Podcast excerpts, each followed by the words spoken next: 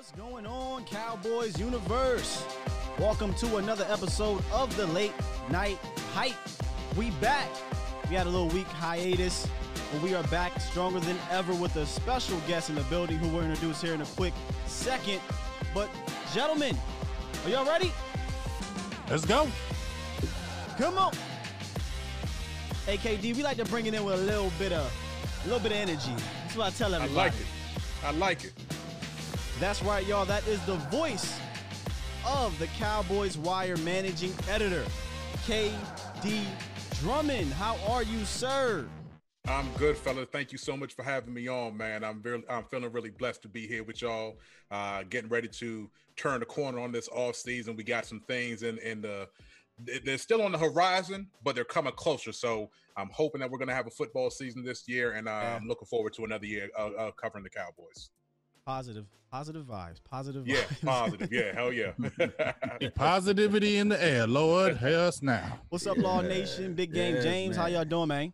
Man, I'm faded, fine like wine. I'm getting this thing going one way or another. Let's go, baby. I'm Tiger faded. I'm faded. Just listen to that song. I'm faded. Faded. Hey, anybody, anybody else out there faded? We welcome it. Okay, we're cool. Yeah, we, we, cool. we, we, we, Hey, we faded. we faded You here. Everybody We faded. welcome. Mm, Except for SI.com, they're not welcome. yeah. Oh, yeah. They ain't, they ain't welcome. And then we're TMZ. Shots, shots, shots, shots. Hey man, w- real quick before we get into all the goods, man. w- w- It's just real quick with the, the faded stuff. Like, I mean, I know that's fluff, and I know y- you guys don't really try to cover too much of that stuff. But how f- how wonky was that, man? Man, it it's crazy, man. It's crazy. You know, it's it's one of those things because y'all know me, and anybody that follows on follows Yeah. me on Twitter knows that I'm always pro player. Uh, anytime it comes to management versus player, I'm always going to be on the player side. Uh, that's just because how I'm built, and I'm all about privacy when it comes to you know what a player does off the field. I don't know these dudes. I don't think that a lot of people that talk about these dudes know them very well in order Mhm. to talk about them. Uh, I think a lot of people take liberties when it comes to athletes just because you watch them on TV or because you pay money to go see them in the stadium and you know you get in all their business. But that was pretty crazy that that Wow. ended up being put out there. You know, um, it, it just in, into the uh, into the Twitter sphere, into the uh, the internet, and the interwebs, as I as I used to call them. um, he he Like that one. You, you know what it reminds me of, KD? You ever see American Pie, the first one? yes. Remember when he left the webcam on when he was watching? it? Yes. that's what Yes. it reminds me. Yes, yes. It's oh man, I forgot to turn it on. and you know, what whatever you do to get yourself through the day, recreationally, personally, mentally, whatever you do, that's your business, you know. And, and I, I don't really think it's something that um, you know needs to be discussed on the level that it that it gets discussed. Um, especially with the way laws are changing and even before laws, laws were stupid, you know what I'm saying? Mhm. uh, as far as how that was concerned. But um, yeah, that was pretty wild to see all of that just kind of unfold over the last several days, man. It was it was pretty wild to see. Indeed. Well, bro. they love to see anything with Zeke, any kind of controversy. You'd be thinking that, like, come on, Zeke. He it's like he got to be super on point, dog, Right. because you do one tiny little thing, it's coming. And you know the weird the weird thing is Zeke gets the national treatment that a quarterback gets. You know, Right. Yeah. that's that's Yeah. normally that's normally reserved for if a quarterback steps on the crack on the sidewalk, you talk about somebody mama back breaking. You know what I'm saying? Yeah. It's normally any Right. little thing Right. the quarterback does. That gets applied to Zeke, and it's really weird to see, especially because it comes from people that like don't like running backs. You know, you want to get into that whole running backs don't matter, but you know they matter enough that y'all care about every single thing that this man does. Um, Mhm. so you know he had a, a pretty rough week when it came to uh, media. And, and and well, not not media, but things getting exposed about him. Uh, We know Mhm. about the, the lawsuit uh, with with the pool, and his lawyer said that the person was trespassing. Uh, I guess you know all, all that went went along with that, but um, you know the brother seems to always be in the thick of things, and you just kind of wonder why it's always about him, Mhm. and other people seem to get passes that he doesn't Oh, get. You know, Yeah. uh, it, it, it's really interesting to see, and I- and I don't know, I don't I don't Well- want to speculate on why, but Well, well, we know one of the biggest reasons why, and it's that big shiny blue thing shaped like a star that's on his helmet. Hmm. You know, Yeah. that- you know, you know. If he played for the That- Jaguars, nobody would care.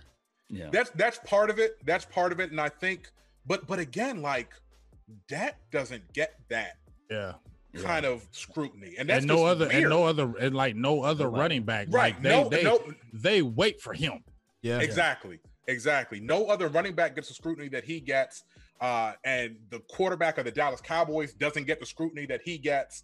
Um, it's just it just seems to be one of those things that when he came out and you know uh, obviously the accusations um, that they he was never prosecuted for and Right. the NFL investigator said I, I don't believe this woman to be credible for us to Oh pursue man, that was anything annoying. Uh, that's what But- we really need to find. We need to find Kia Roberts, man. She she don't talk much. hey man. look hey hey Stand up. Hey, s- yes, You kn- please, seriously, because everything has stemmed from those accusations. Right. Everything that he's Mhm. dealt with has basically been that cast him in a bad light. So everything else that happened. Now, I'm not saying that the brother Right. hasn't done anything worthy of being talked about, but the lingering effect of everything he does, it's like, Mhm. I mean, people just don't like the dude, and he, and by all accounts, he seems like a really good dude. you Yeah, know what I'm saying? Right. Like, yeah. and, and- and you're just sitting here watching and like, why does everybody seem to have it out for this dude? But sometimes that, that's people's burdens to bear. And um, fortunately, the Cowboys did the smart thing. They paid him money. I know I'm in the minority of people that talk about, uh, you know, salary cap and contracts and all that. That that does think that Ezekiel is a far better, more consistent, more reliable running back than all of the other ones that he's compared with. I think he is the only one that is worth the money. For the most part, I do believe that running backs probably don't need to get paid, uh, but he is consistently in the top three or four running backs every year that he's been in the league. Uh, even the year that he was suspended for Mhm. six games on a per game basis, he was still one of the top two or three running backs in the league. Um, he's dependable. He hasn't missed games for injury. Uh, the only Mhm. real risk that you have with him is if he is going to run afoul of the NFL and get suspended again. But if a player is suspended, they don't get paid. And, and you get that money back on the salary cap. So it's like a wholly different thing. If you have a running back that has injury concerns and you pay Mhm. him a lot of money, then that's dumb because if they get injured, you still pay him. The Cowboys ended up paying Sean Sean Lee like over eleven million dollars worth of salary for games that he never played in over the course of his career. Eleven Wow. million dollars they paid to Sean Lee based on salary that uh, for games that he never played, the seasons that he missed, the games in each year he missed. Punch. Those are right, yeah, eleven million that you you know what I'm saying. Now, obviously, you couldn't have given it to somebody else. You would have rather have had Sean Lee playing those games. But the fact still remains that if Ezekiel were to get suspended, the Cowboys then get a, a refund. Basically, uh, they don't have to pay him. They get some of the signing bonus back that they paid him, and it, and they get the money back on their cap. So signing him to that uh, contract was much smarter than signing somebody that's missed games. And you see the rest of the top guys, David Johnson, Le'Veon Bell, Todd Gurley, all of those guys had injury concerns of a pretty significant level before they got paid. Mm. Ezekiel didn't have any of that. So that's why I always say that he deserved the money more than anybody else. So fortunately, he got paid. And and if you got you know that many millions of dollars, you know screw what everybody else is talking about. Got to be bombs. real, to be real, you get ninety million dollars. I really don't care what you say. so Well, well, let me ask you this though, and, and let me talk about the uh, the hidden money that he didn't get paid. Can you make speculation for the nation on how much money he lost because of the allegations happened his first year and the second year? How much money? Because we don't see Ezekiel Elliott on commercials, right? right, We don't right. see Ezekiel Elliott doing these quick uh, deals around Dallas area. Right. Now, see, that circles back around that if he didn't get in trouble, uh, you know, if he didn't run afoul of the NFL shield, I'll, I'll call it that because I can't even say he got in trouble. If he didn't run sideways of the NFL shield, I think that he would have had those big time endorsements because he is that kind of um that kind of star attraction. You know, there's just something about that guy. The same way all of the negative attention seems to draw to him. If he didn't have that first domino effect that kind of led to all of that, I think he could have turned that into a positive spin. And I think there could have been a lot of endorsements and uh, you know national programs that he didn't end up getting because of that. He probably could have been the famous running back. And that's Mhm. something that's kind of been phased out over the course. Uh, you know, we really haven't had that many big time star running backs, even, uh, you know, as far as um, outside of the football world. You have stars, uh, you know, that we, we've had a myriad number of stars uh, that play running back, but actually that could capitalize on that and get the big time time endorsements. I think he could have done that, but yeah, that was stolen away from him. And I, I'll reserve judgment on whether or not the person who accused him wanted to put that kind of damage to him, but that was the effect of the accusation that was that was levied against him. Mm. Yeah, see, here's my thing about about the Zeke getting paid thing. I, I, think he definitely deserves it. I just am a little bit upset that it came a couple years before it needed to, uh, because I, I you know, two years out, brother. I mean, we, we could have paid Dak with that, in my opinion, and could have been done with this whole thing. But that's a whole nother conversation. Well, I mean, we, we, we we can go there because I mean they could still pay Dak now. I yeah, mean, yeah, they, them, they, they, they're, they're paying them they're paying them thirty one point four million dollars on the salary cap right now as opposed to you know a much lower figure if they had given him uh you know if he had a long-term contract. And uh we all know the signing bonus you give a guy a big signing bonus it's spread out evenly over the first five years of the deal or four years in the case of what prescott is trying to get. So you give him a big signing bonus to get spread out over the cap. And that basically you can push off a major major uh, cap hit for one or two years, depending on how uh, you depending on how you deliver the rest of the the rest of the contract, the rest of the years of the contract. So giving Ezekiel the money early really didn't preclude them from paying Dak. They paid other people. Um, you know, along the way, they paid uh, Demarcus Lawrence, they paid La'el Collins, um, they paid Jaylon Smith. Jaylon they paid Jaylon Smith early. Yeah. Uh, if, right. if, you're going to complain about paying somebody early, it, hmm. for me, it would have been Jaylon Smith. Everybody who follows me know that I like Jaylon. Um, I, I, like the game that he brings, but I, I, I still worry about his long term viability. Um, I still worry about him being able to cover. I yep. think he's much better coming downhill than going backwards. Mm-hmm. Uh, and, and they paid that, him. They, yeah, they, they paid him, um, you know, a, a pretty significant chunk of change. Now, the Cowboys are always smart about how they structure deals. That's the one thing I will never take away from them. They structure deals in a way that, um, you know, defers some costs. And basically, what they did with Smith was they knew that he had uh, the year remaining and then the uh, restricted free agency uh, year that was that was going to be on top of that. So they kind of structured the money as far as his guaranteed to basically cover that. And if things go absolutely sideways, they have ways to get out of that contract. Um, which they usually they do. Yeah, which, which I mean, it's pretty much with all of them. D Law, they usually I can mean, get those out. Guys, yep. But my thing, no, like KD, after about three years. With, with with the with Zeke getting paid when he got paid, I love this analogy that Boss Cowboy used. It's like he they paid the electric bill before they paid the mortgage. You know what I mean? Like the, the house right now, the, the mortgage is Dak. That's your future. The electric bill, you ain't got no house, and electric bill don't matter. So okay, why are we look, playing this game with with Dak? We just get that out the way and worry about Zeke. In my opinion, in my opinion, I would have let if Zeke wants to sit out, and, and, maybe I'm wrong here, but I think we'd have been just fine playing against Miami and, and the Giants with Tony Pollard for those first few weeks. Let's let's look at it this way. When did when, when Ezekiel Elliott signed his contract, he was uh what was what was that right before training camp? Yeah, literally the week I'm, before. Right. When Zeke week before the season. Right, right. Week, week, week before the season. Mm-hmm. They could have signed Dak Prescott in all of that time. Yeah, I agree. They didn't. They they didn't have to wait to see what was going to happen with Ezekiel Elliott in order to pay Dak Prescott. They chose not to. Well, well let me ask they, you this though, KD. Was that a lot of smoke and mirrors when they said they offered him that $35 million contract and then his agent kind of like, well, let's see what we do against the Miami. Let's see what we do against this uh, Washington team, whatever the first few games. And then they kind of like said, nah, the price tag and went up. Is that the true accurate story or just a lot of smoke and mirrors? They didn't really yeah. give him a contract. I, I, don't, I don't like to speculate on that kind of stuff because my mm-hmm. lane that that my lane that I drive in is more so analysis as opposed to being an insider. Uh, so I don't like to speculate on whether or not an offer was made. Yeah. Uh, we've heard the reports that they they offered him somewhere in the thirty million dollar range, um, and, and that it was rejected.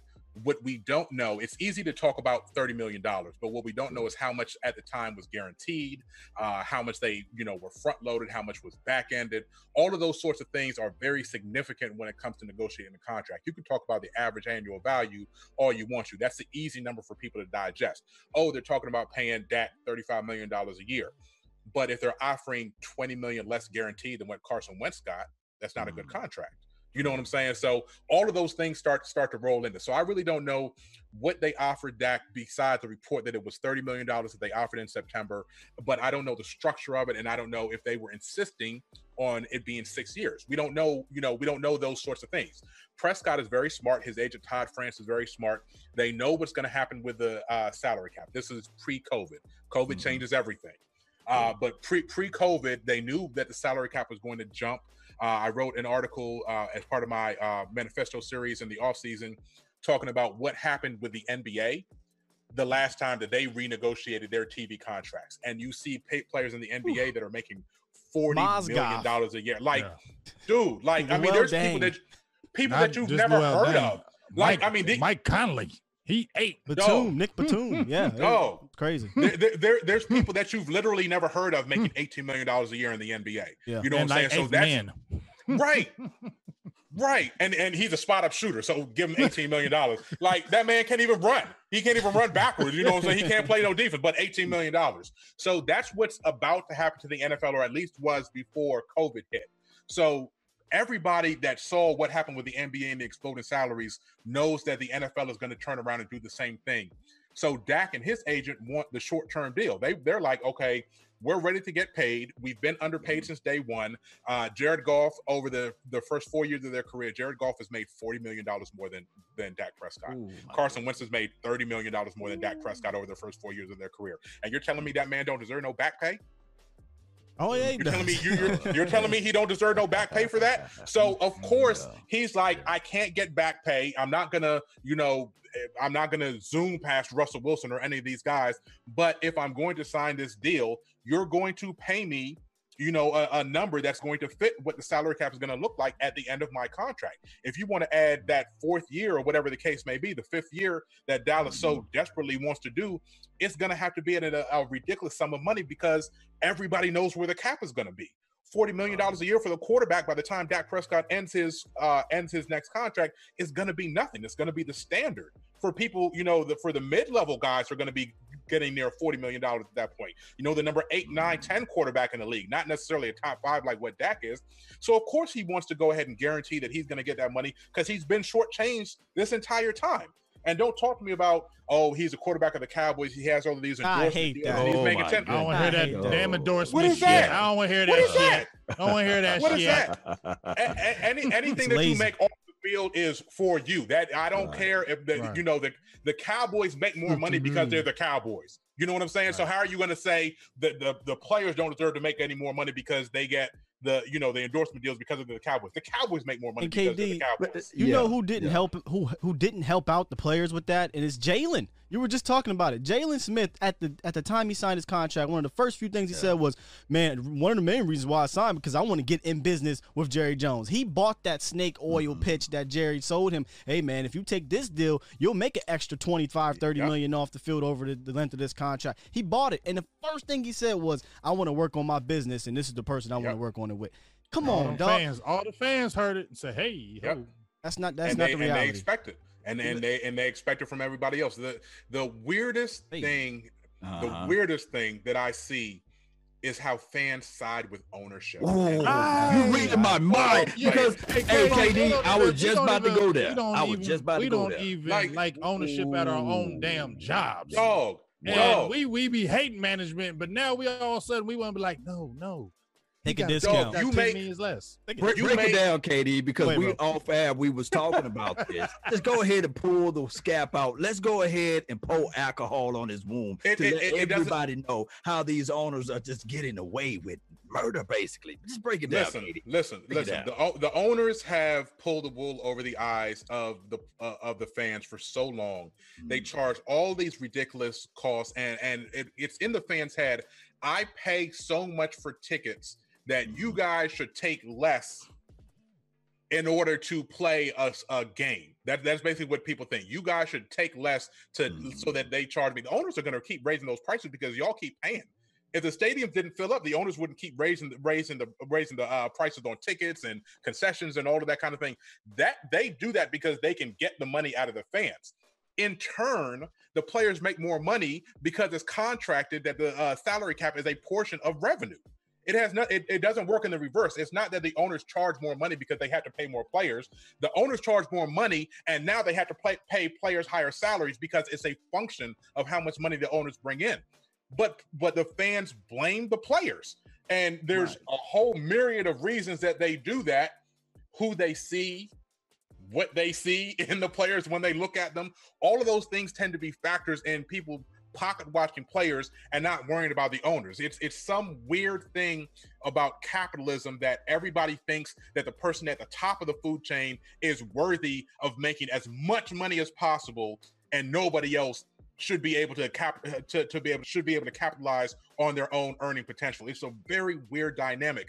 And we're talking about people that are making like $16 an hour and complaining about their life and then turning around and seeing another person and saying you shouldn't be maximizing your value. If you were one of the top 500, 3,000 people of your profession, I'm not just talking about in your company because some people aren't even the top 500 in their company and they're having these complaints. But if you have the talent of what these NFL players do, there is nobody in the world that can do what they do. It's literally what is it, 50 people per team, if it, you know, call it 60 people per team, and then you have uh 32 franchises. So you're talking about, you know, roughly about 2,000 players on a given year that are in that are in the league that are capable of doing what these dudes do.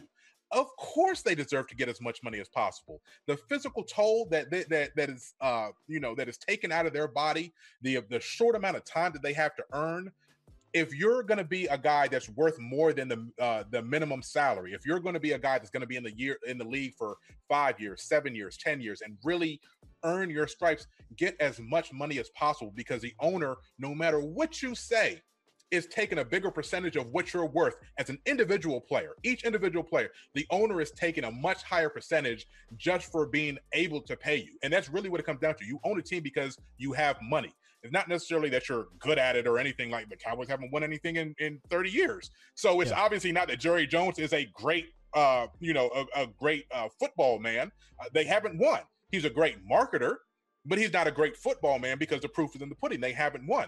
But these individual players are great and they deserve to make as much money as they possibly can. And for people to side with the guy that the, the guy that funds it as opposed to the guys that do it, it's just it's a weird uh, dynamic to me. It- It's really weird. Super weird. Hey, let me ask you this quick, uh, uh, KD. Since you were talking about that, we always keep hearing. Well, I be hearing. So is Dak the Black Kirk Cousins? Oh my God! Don't. How dare I you just, even- I just threw it out there. Why not? I can't believe Look, it. I mean, I mean, Look, if, if I, I Oh man. You know what? I can't that's my black. That's my black cousin. look. That's that's from a Texan fan. A Texan fan comes on our streams, okay, all the time, and he talks this mess about Dak being the Black Kirk Cousins. His name is Eastside Harold. He's a East Side. Okay.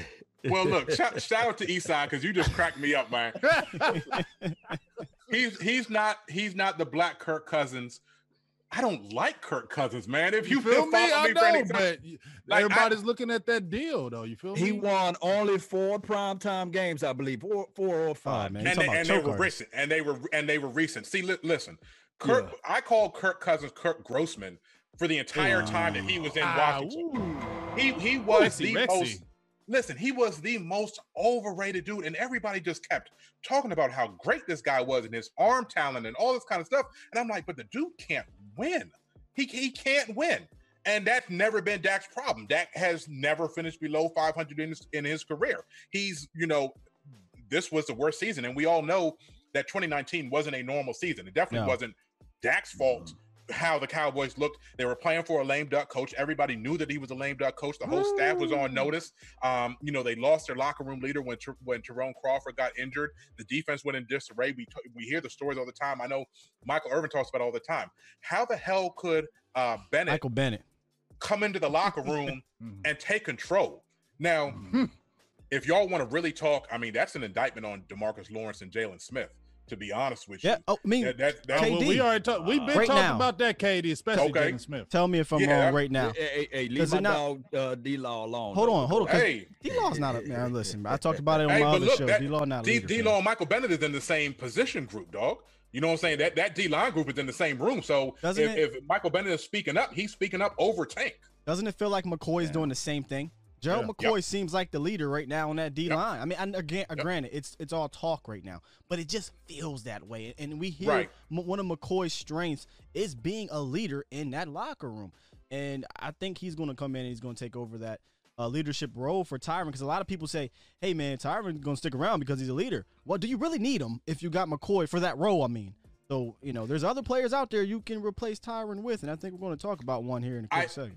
I, I think I, I've been one of the biggest advocates. Um, it was funny, you know, back when I first started writing uh, you know, I, obviously I was with BTB at first, and then I switched over to uh, Cowboys HQ, helped set that website up, and and and, and ran with it until um, I moved on to the USA Today network with Cowboys with Cowboys Wire. Congratulations, when, by the way, man. You come up, I, I, Beastie. Thank you, man. Thank you, thank you. I appreciate your writings that. is off the hook. Yes, yeah. I, I appreciate that, man. It, it's it's it, it's really surreal to to have done uh, the journey that I have, going from you know the fan post at BTB. I don't know if you know. I've been in the fan post. I've done fan posting. Listen, listen. That, that's where I started. I, I, started back in 2010, the beginning of the season. I was doing a weekly fan post where I ran a contest, a contest called KDP's uh, 10 for 10, where I basically uh, it was like basically like a gambling contest. You had to pick 10 of the NFL games on the slate, and however many you got right for the week, that was your total. And it was like a season long contest, and I was doing giveaways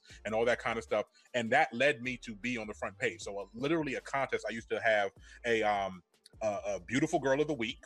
I used to have the 10 the 10 for 10 contest and then I would have a then I would have a summary of the weekly Cowboys game. That was my column that I did every every week. I did that same column uh, and then after about 11 weeks uh, the the uh, managing editor of BTB was like you want to write on the front page. Hell yeah, I want to write on the front page. right. So, so basically that that led me to a place where i started working with uh fish uh mike fisher on cowboys hq we ran that site together. He tapped me up and he was like you know hey i'm getting ready to run this site uh for this network. Would you be my you know my my lead writer? Uh, yeah i'll do that. And mm-hmm. you know mm-hmm. offer me a little bit of change. Yeah i'll definitely do that. Um, so so you know we, we started doing that.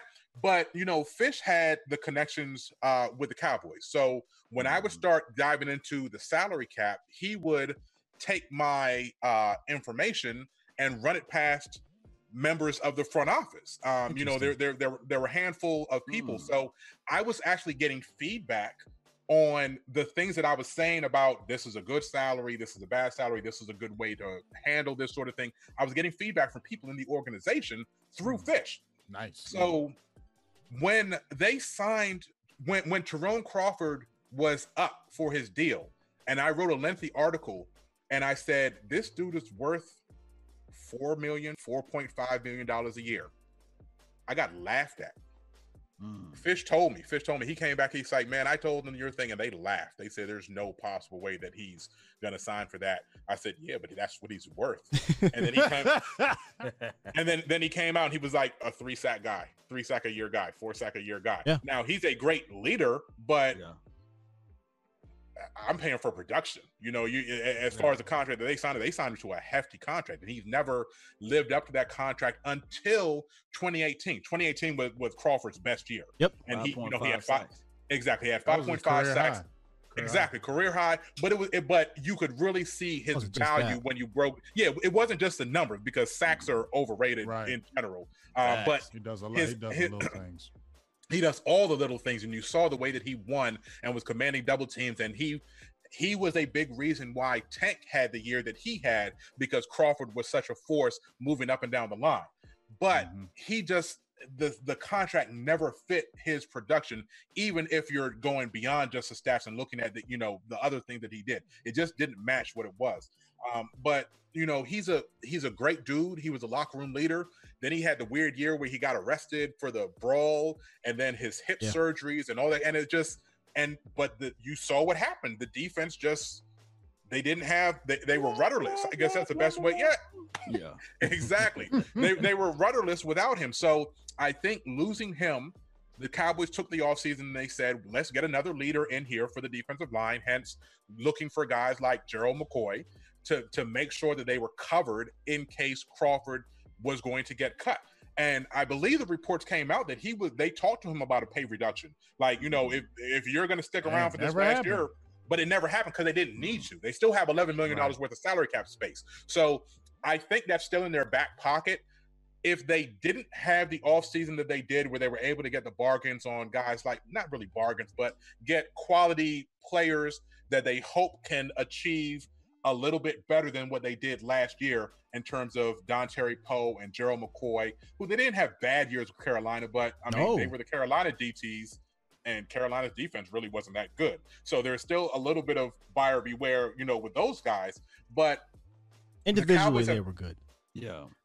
individually they were good, but could you wrap an entire team around them as far as being uh, Focal the the point? corner the, the focal point Yeah, of no. what your defense is trying to do? Exactly. KD, is it enough though? Is it enough? Would you just lock him out of the house and say, okay, you gone. I'm gonna go send this money over to Everson Griffen or the David Young Clowney. Would you just go ahead and do that and wash your hands with it and be done with a Tyrone TC Crawford? I would for Griffen, but not for Clowney. Mm. I, I would for Griffen. Griffen, gonna let you Griffen Griffen's guys, my uh, guy, but- rebuttal on that. Yeah. But but but go. But is go it ahead, because of the injury? why, Is it because of the injury issues with Clowney, or it just? I it's feel part like, of it.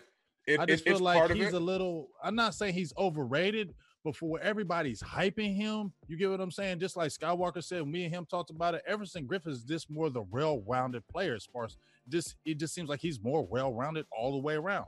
Exactly. That's that's exactly what it is. He, I think he's a better ro- pass rusher too. He, he, he he's a he's a better pass rusher, and Clown, don't get me wrong, Clowney can defend the run. He he's he's just an incredible athlete, so he can defend the run. But his his motor and his injury history are things that just kind of, you know, how some players just have something about them that it, it's just mm-hmm. not catching.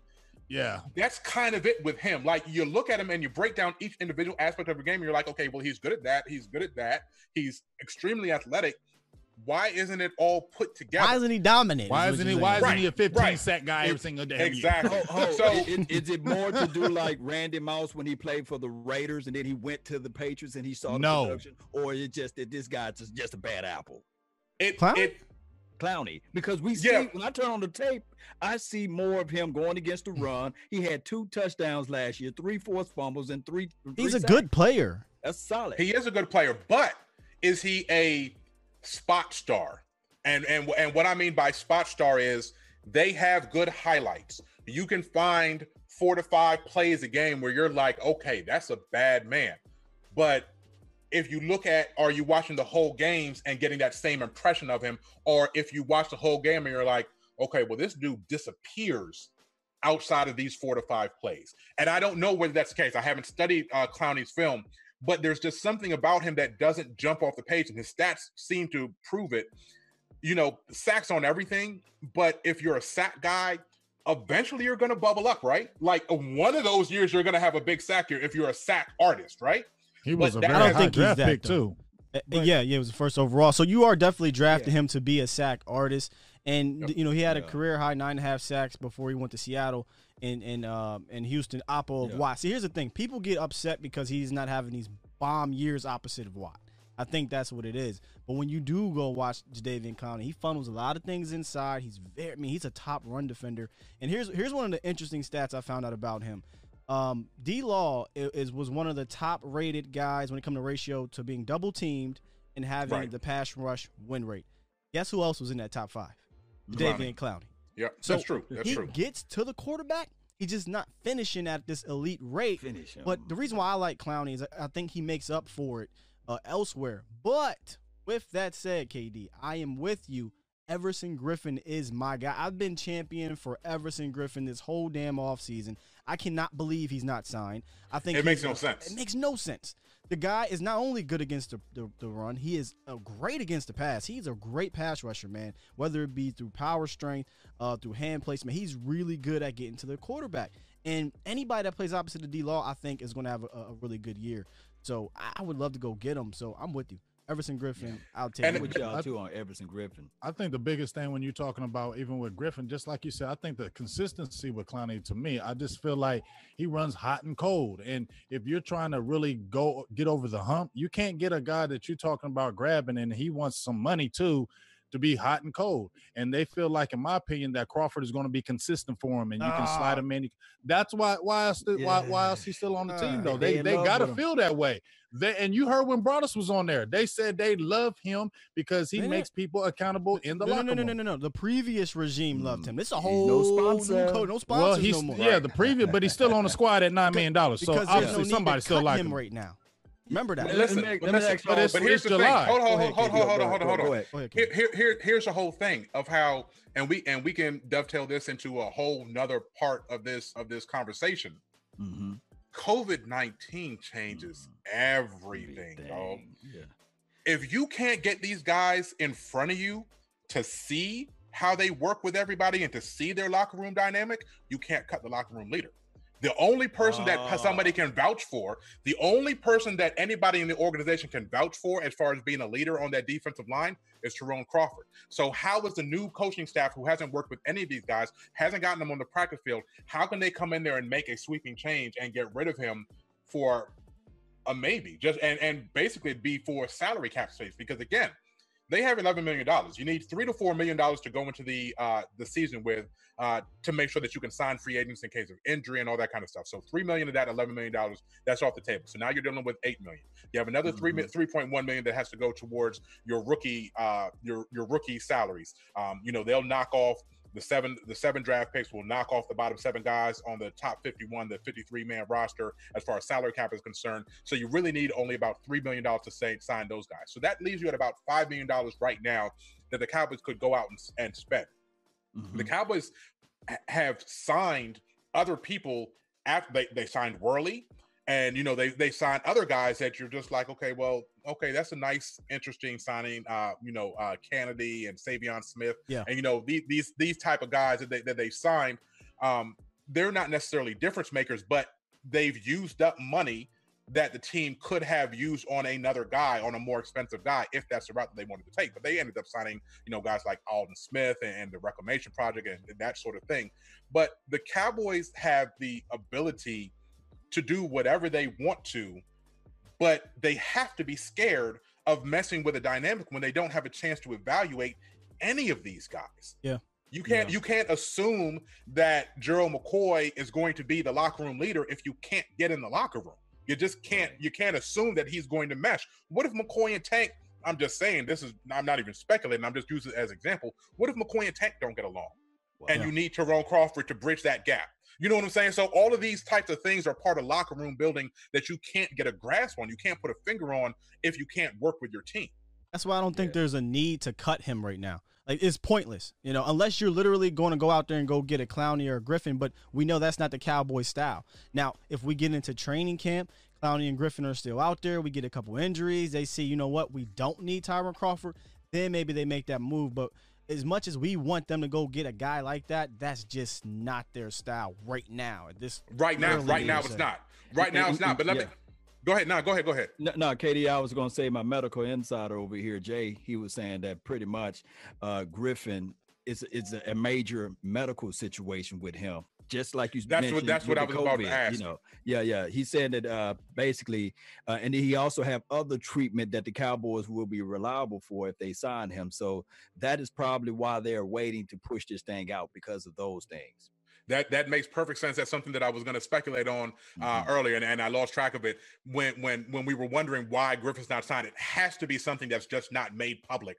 Uh, you know, as, as far as the reason why he hasn't latched on with another team. But let me put this bucket in y'all's ear when we're talking about things that you can do.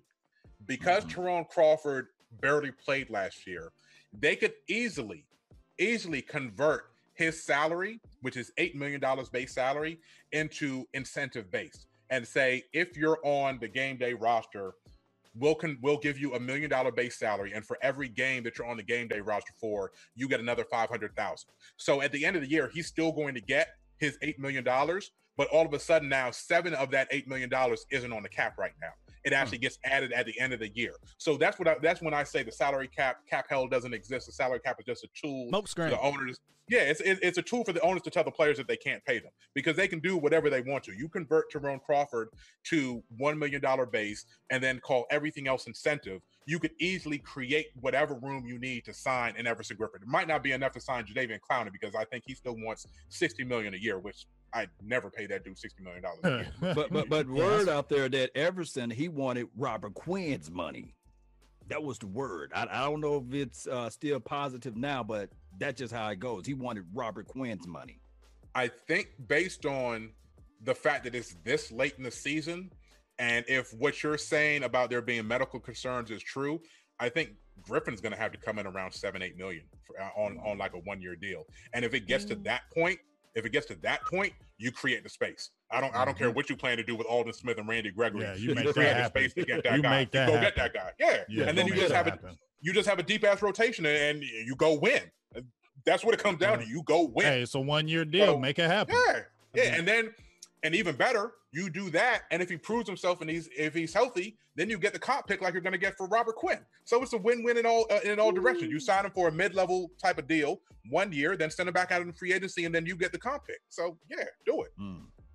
Do- I, do it. Flame. D- do it. Yo got fired. I've been championing this whole here. go get go win the thing now, man. And if you can get an Everson Griffen on basically one year, that he's a hump player in my opinion. He's a guy that can help get you over the hump, man. Yep, Yeah. yep, I think so. I think so, and I think with man, COVID has just changed everything. Man, it just The- messed up everything, dog. the hope the hope that I had for the Cowboys this season, I'm hella apprehensive right now because Right. how do you implement a brand new coaching staff without seeing your team before training camp? Especially defense. Like uh, you- you're changing everything. Like there, Rod Marinelli, um, you know, and and I remember you guys were talking about this with uh with Hellman, uh, you know, a couple weeks ago. Rod Marinelli and his hatred of blitzing, hatred, disdain, absolute He disdain. said disdain.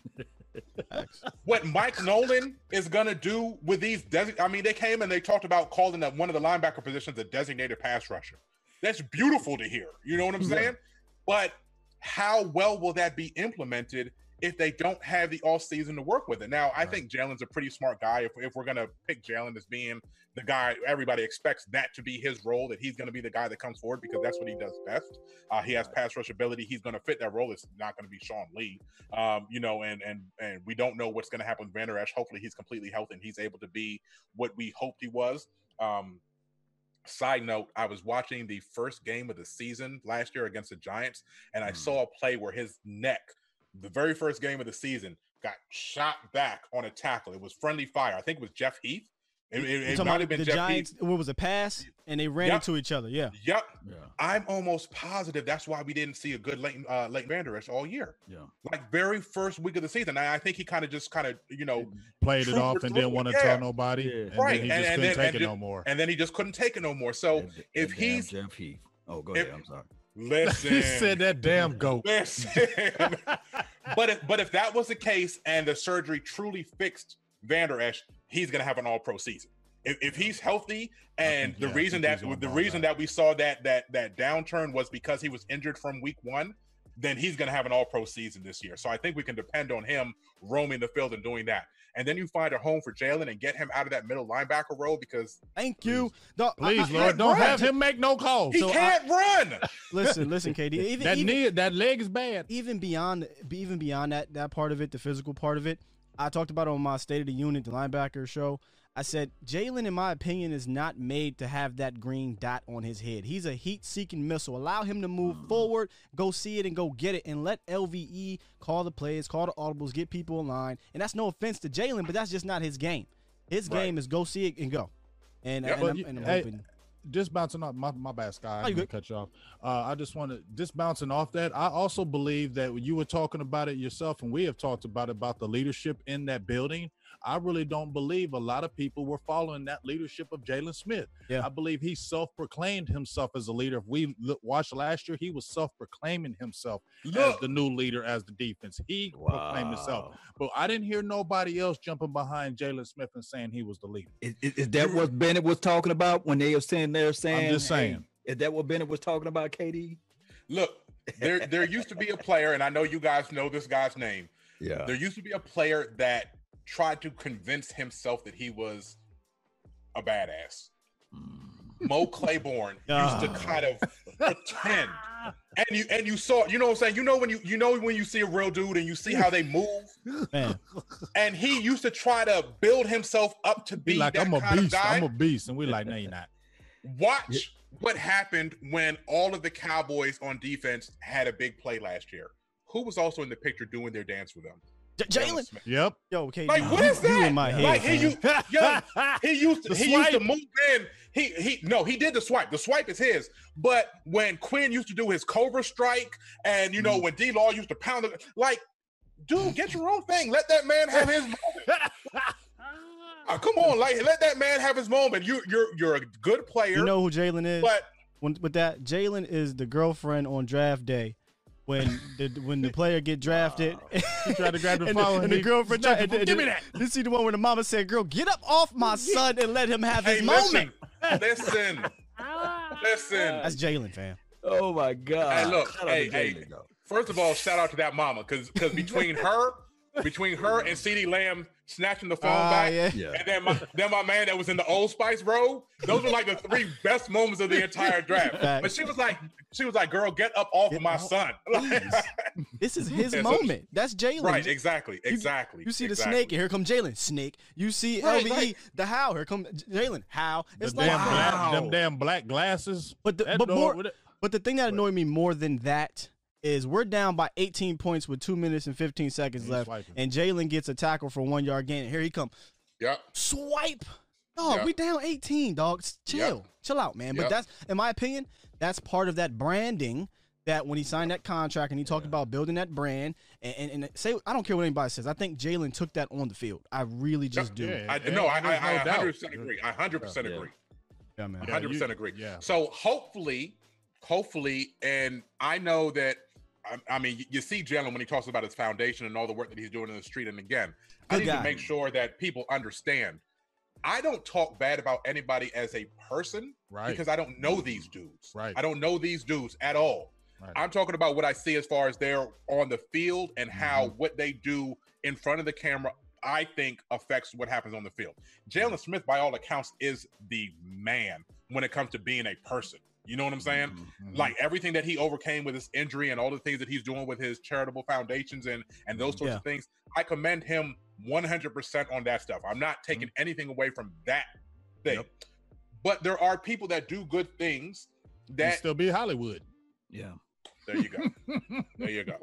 Hey, I, I There you wanted to get your take on another what I consider a hump player, which we done went. How, how many minutes has it been, guys? It's been roughly forty minutes or so, without bringing up one Jamal Adams. And I am pretty proud of us, so I'm going to give us a little round of applause right quick because we went this long without bringing up Jamal Adams. But I got to bring him up, man. Um, it's so many, it's different little things we could touch on. The way he's going about this, which I'm not really in agreement with. Um, is it a realistic possibility? You're Do we Thomas. even need him? A lot of people believe he's not worth the hype, which you know, late night hype. I you know, I don't agree with. I think he is worth the hype, but man, just give me the whole shebang on Jamal Adams on how you feel, uh, because uh, everybody's loving loving your viewpoints on things here in the chat, man. So uh, we appreciate you for sure. Uh, so give us your take on Jamal Adams. Get him. Thank you, Get him. Go get him. Go get him. Get thank you, sir. Go get him. You can pay, you can pay the man. Um, he comes cheap. He's already said that there's a select number of teams that he'll accept a trade to that he doesn't need to rego- renegotiate his contract right, right away. Trade for him. Do what you did with Amari. Have him for the um, you know the season that you trade for him. Have him for the fifth year option. Break the bank with him come 2022. It's that simple. It's that simple. You trade the first round pick. The first round pick, I know the Cowboys are great at drafting in the first round, but if you can get two years out of a young player, and Jamal Adams is young, if you can get two years of production out of a young player, it's worth it. It's worth it. I mean, uh, what we saw out of the, the way that they handled the Amari Cooper situation, uh, I was against giving up a first for Amari Cooper when they made the trade midseason uh, because I, I was not sure that that was the asking price. I believed what we saw from the last from the last year and a half of him in Oakland uh, was indicative of what he was, and obviously he had the Oakland tax stacked on the last couple years of how he was performing. He was incredible once he came to the Cowboys. The chemistry that he had with Dak. Um, I didn't think that they should have made that move. I changed my mind once I saw how good Amari Cooper was with the Cowboys. I have no such reservations about Jamal Adams. I watched that man play. I think he is, if not the best safety in the league, he's one of the top two or three safeties in the league. And I think that he has the ability to do so much on the defense. He can cover. He's not going to be a huge interception guy. He's not like Troy Polamalu where where he's going to get those kind of numbers. Um, but he has uh, the ability to rush the passer, be a chess piece. He can match up with a tight end. He is basically Darren Woodson reincarnated, and I think that that type of player who can be the foundational leader. Remember, the secondary is sauce right now. I mean, we have no idea what the secondary is going to look like for the Dallas Cowboys. You have Awuzie, who I don't think is very good. You lost Byron Jones. Um, you have a rookie in Diggs. Um, I love Xavier Woods. I'm okay with uh, Ha Ha Clinton Dix. I'm not opposed to the signing. I don't think he's as good as his hype uh, anymore. I don't. I don't think he's you know that kind of safety, but I think he's definitely better than serviceable. He's better than an average player. I just don't think he's a superstar. But if you could get um, Jamal Adams and put him back there to be the leader of your secondary, I think it takes it to a whole nother level. Then you have a superstar in your secondary, you have a superstar at linebacker, you have a superstar on the front line.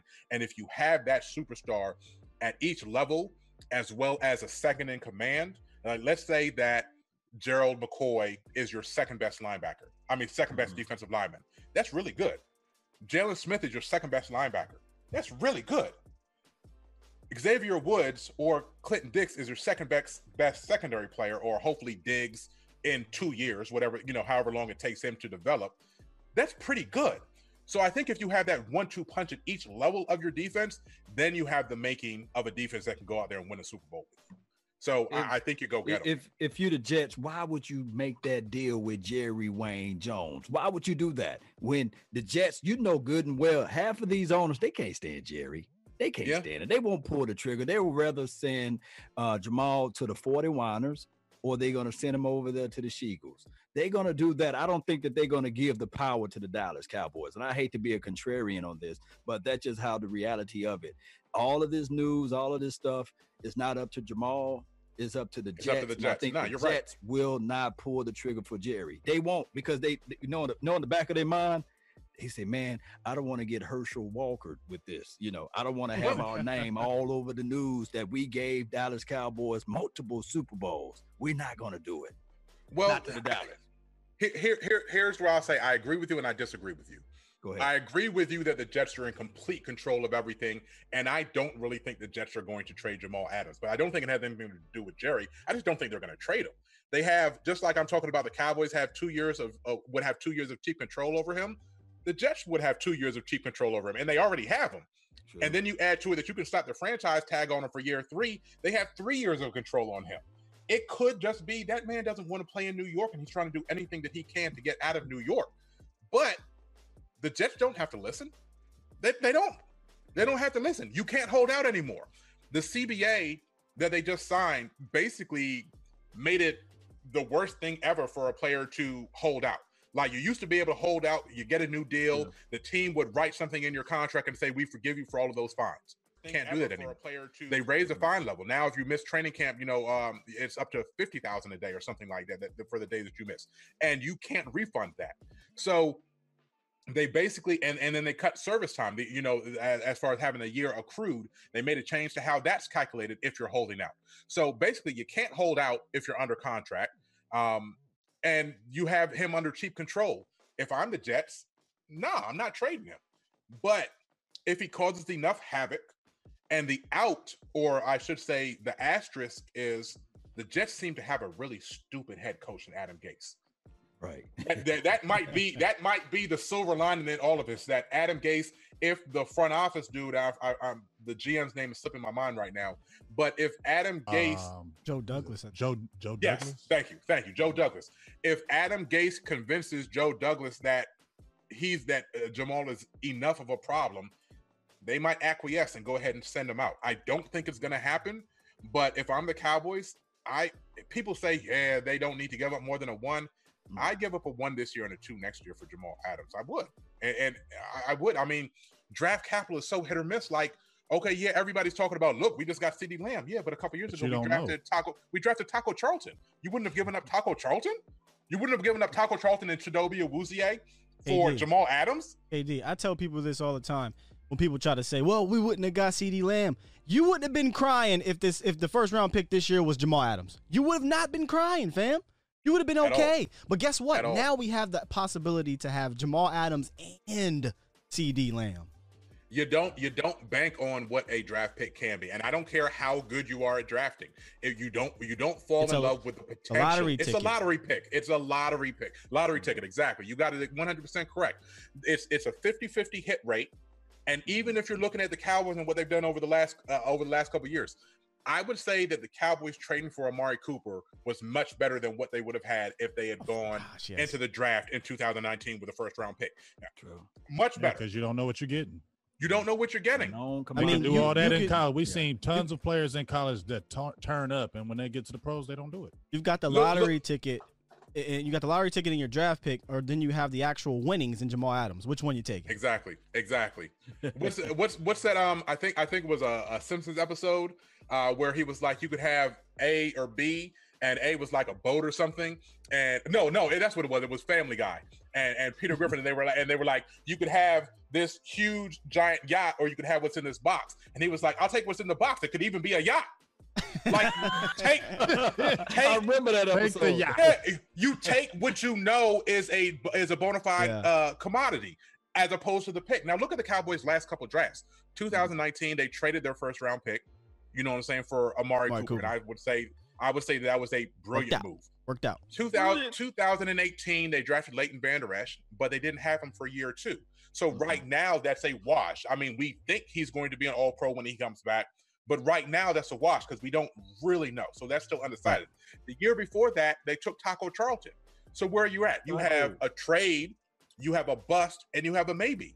And then you have CeeDee Lamb, who everybody thinks is going to be great. So look at the last four years and your batting average. You're not hitting on all of those on all of those situations. One of them you traded, so that's an example of it working, of, of that mentality working. And then the other guys, you have one bust, one guy that you hope is going to be great, and one guy that you hope isn't injured for life. So why are you so apprehensive about trading a first round pick if you look They at like- the recent history of the team? They like those darts, man. I I, I, I don't know, man. I don't know if it's They love groupthink. capital. I don't know if it's if it's. I just don't understand it, man. Because if you go put on a tape with Jamal Adams, he is a pure. He's a pure playmaker. He's a pure difference Yes. maker. And people Yes. want to. And I don't mean to make a pun here, but people want to box him in as a box safety, and I laugh at you because go study him prior to coming into the NFL. He can cover. He just Yeah. played in a Gregg Williams defense that that said, "Hey, this man is an amazing player that can do everything. So we're going to ask him to do everything. I will tell you guys, go watch the, the little film session that he sat down with Baldy from last year and watch his Yep. when he's breaking down the will, I did, coverage. Yep. Yep. He can cover, guys. So let's stop boxing this.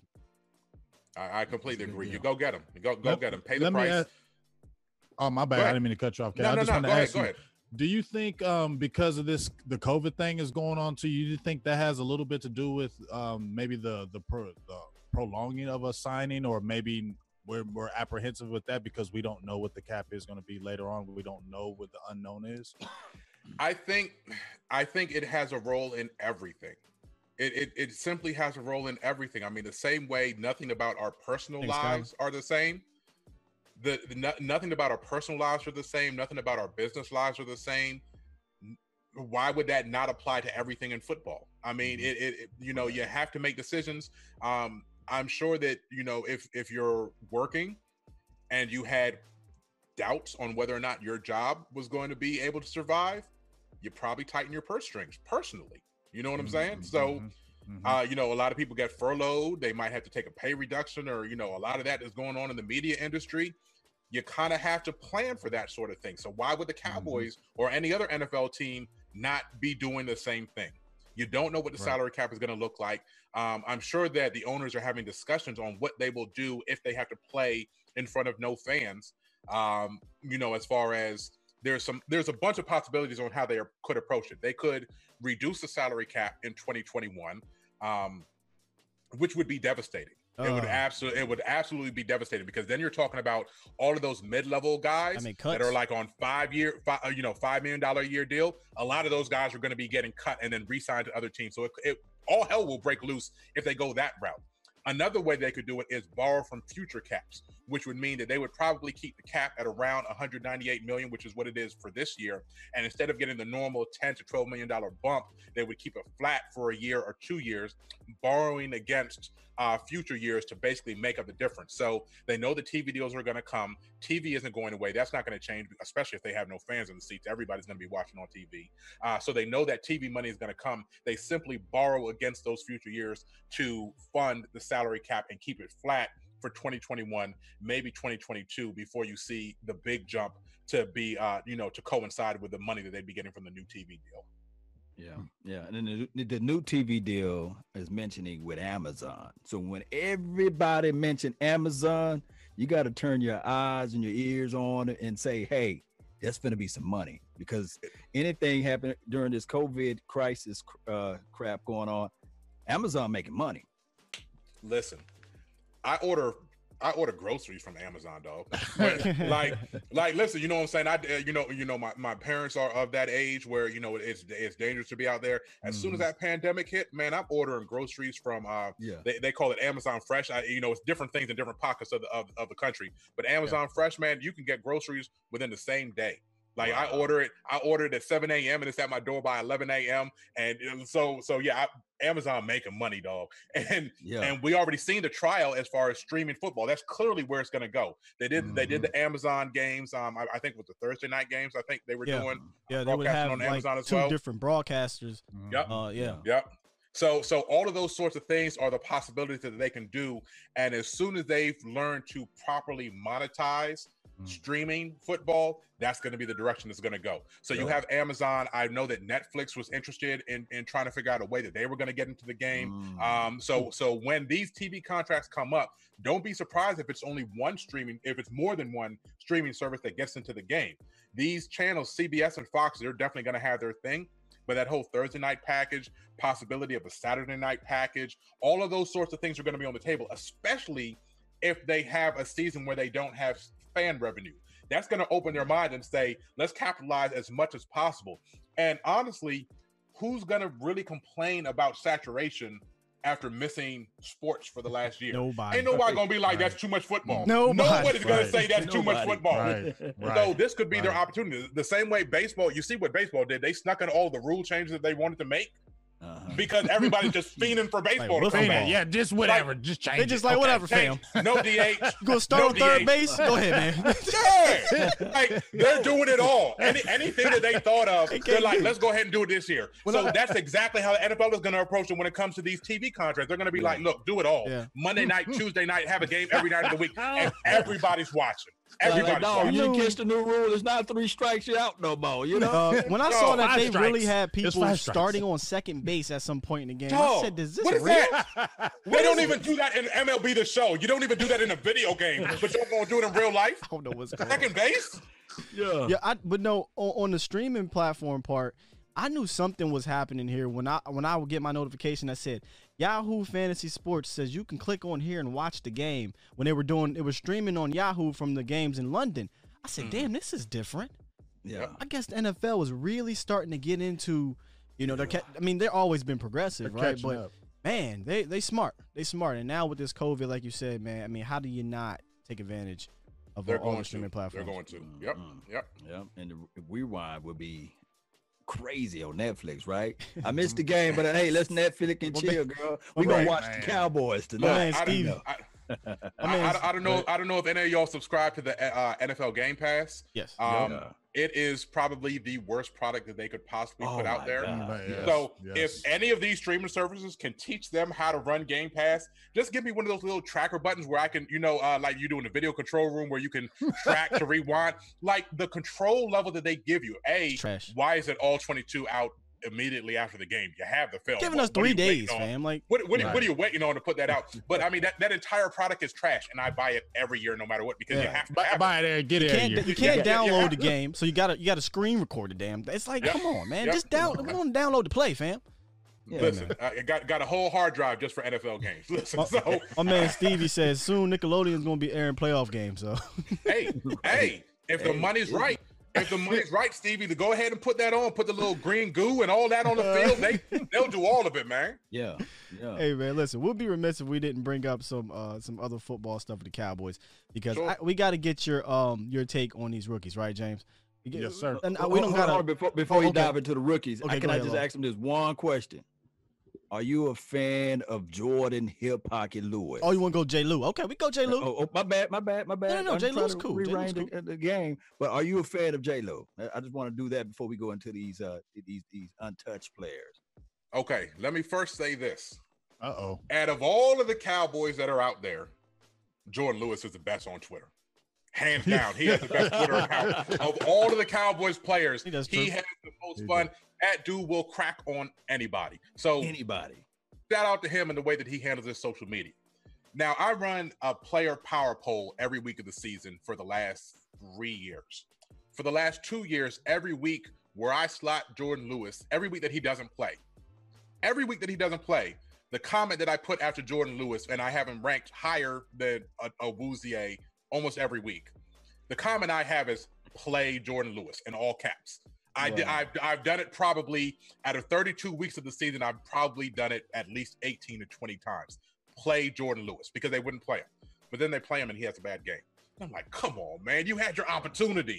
Wait, I, I want you to. I want everyone to hear that because a lot of people think that certain people don't like J. Lou. I, I love J. Lou, right? But we can't they think we propel this like man. him. We can't act like he's he's Jalen Ramsey. What KD Right. just said is, I played him and he had a bad game.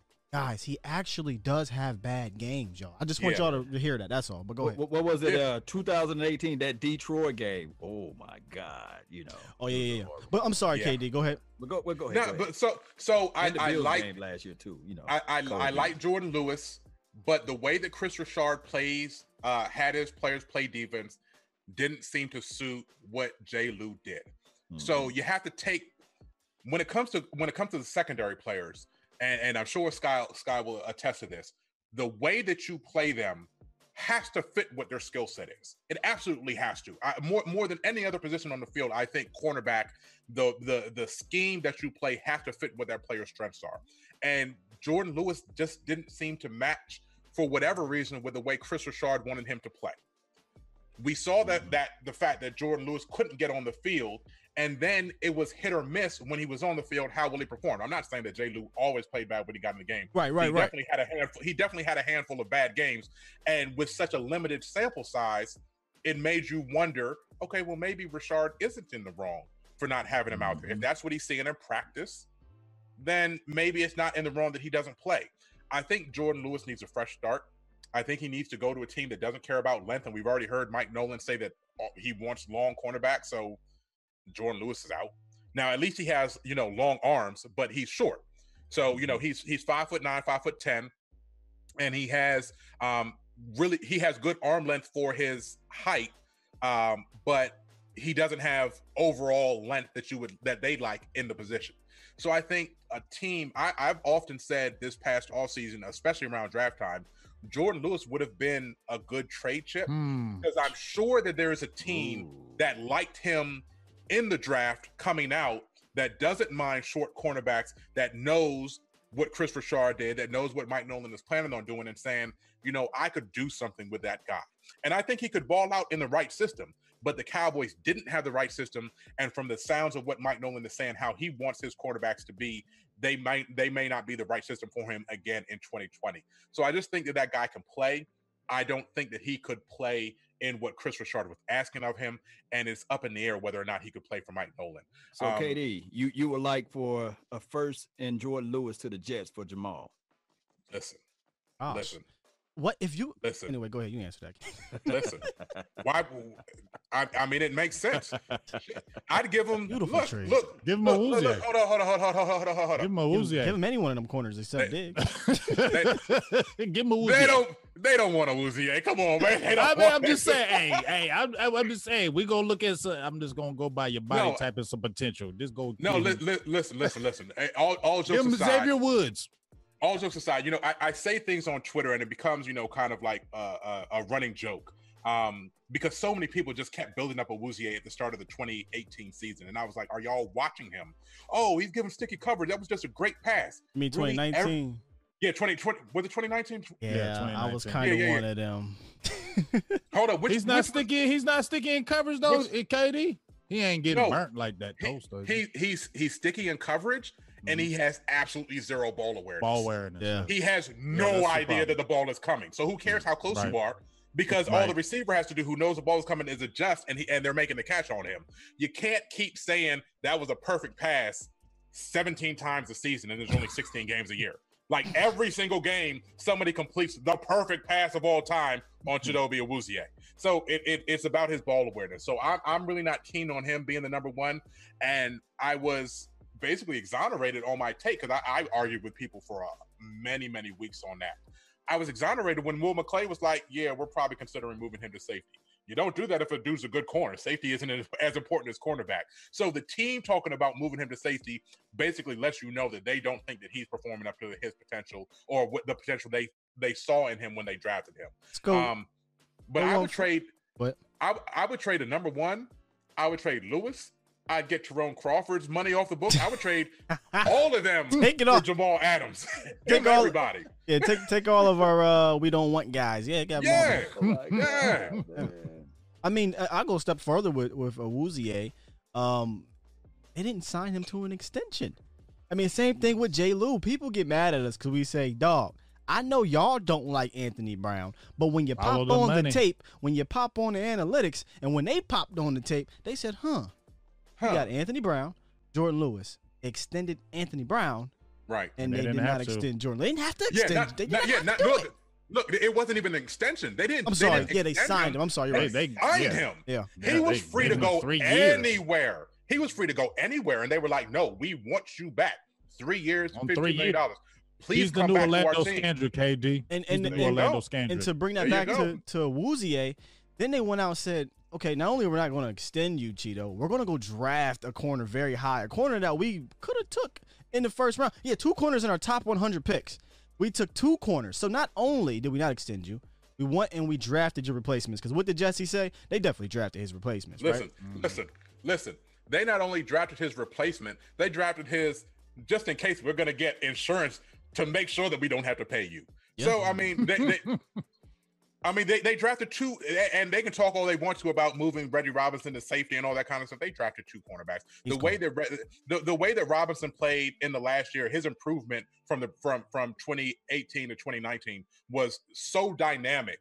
The the sky's a limit on, on Robinson, to, in, in my opinion, as far as playing cornerback. They're not moving that man to safety. I I, I, I pray I pray they don't move that man to safety because I Develop think he has at co- cornerback.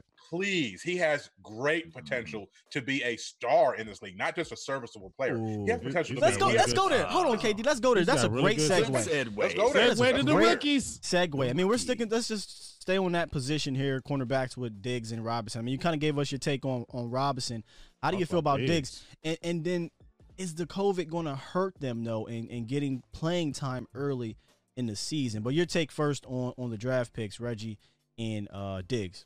Yeah, I, I I told you about Reggie. I think that he has a, a lot of potential. Um, they're they're very similar guys. They're very athletic and they're good downhill. You know, facing uh facing the the the receiver. That's how I like to see them. And I think that the way that we've heard about the way that Mike Nolan wants to run his secondary, I think that they were phenomenal picks for what the Cowboys are going to do differently as far as how they play their cornerbacks.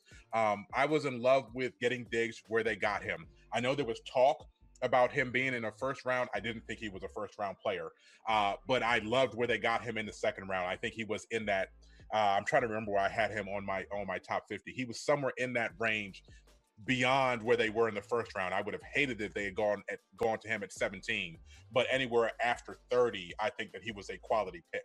Um, so I'm, very pleased with what they did with those two selections in the secondary. I wish that they could have gotten a safety, um, but I'm very pleased with how that draft unfolded. And then, uh, as we were talking about Awuzie, not only did they draft those two guys, then they turned around and signed Worley. They signed a starting caliber cornerback. They don't want you, my guy. Hey. they don't want you.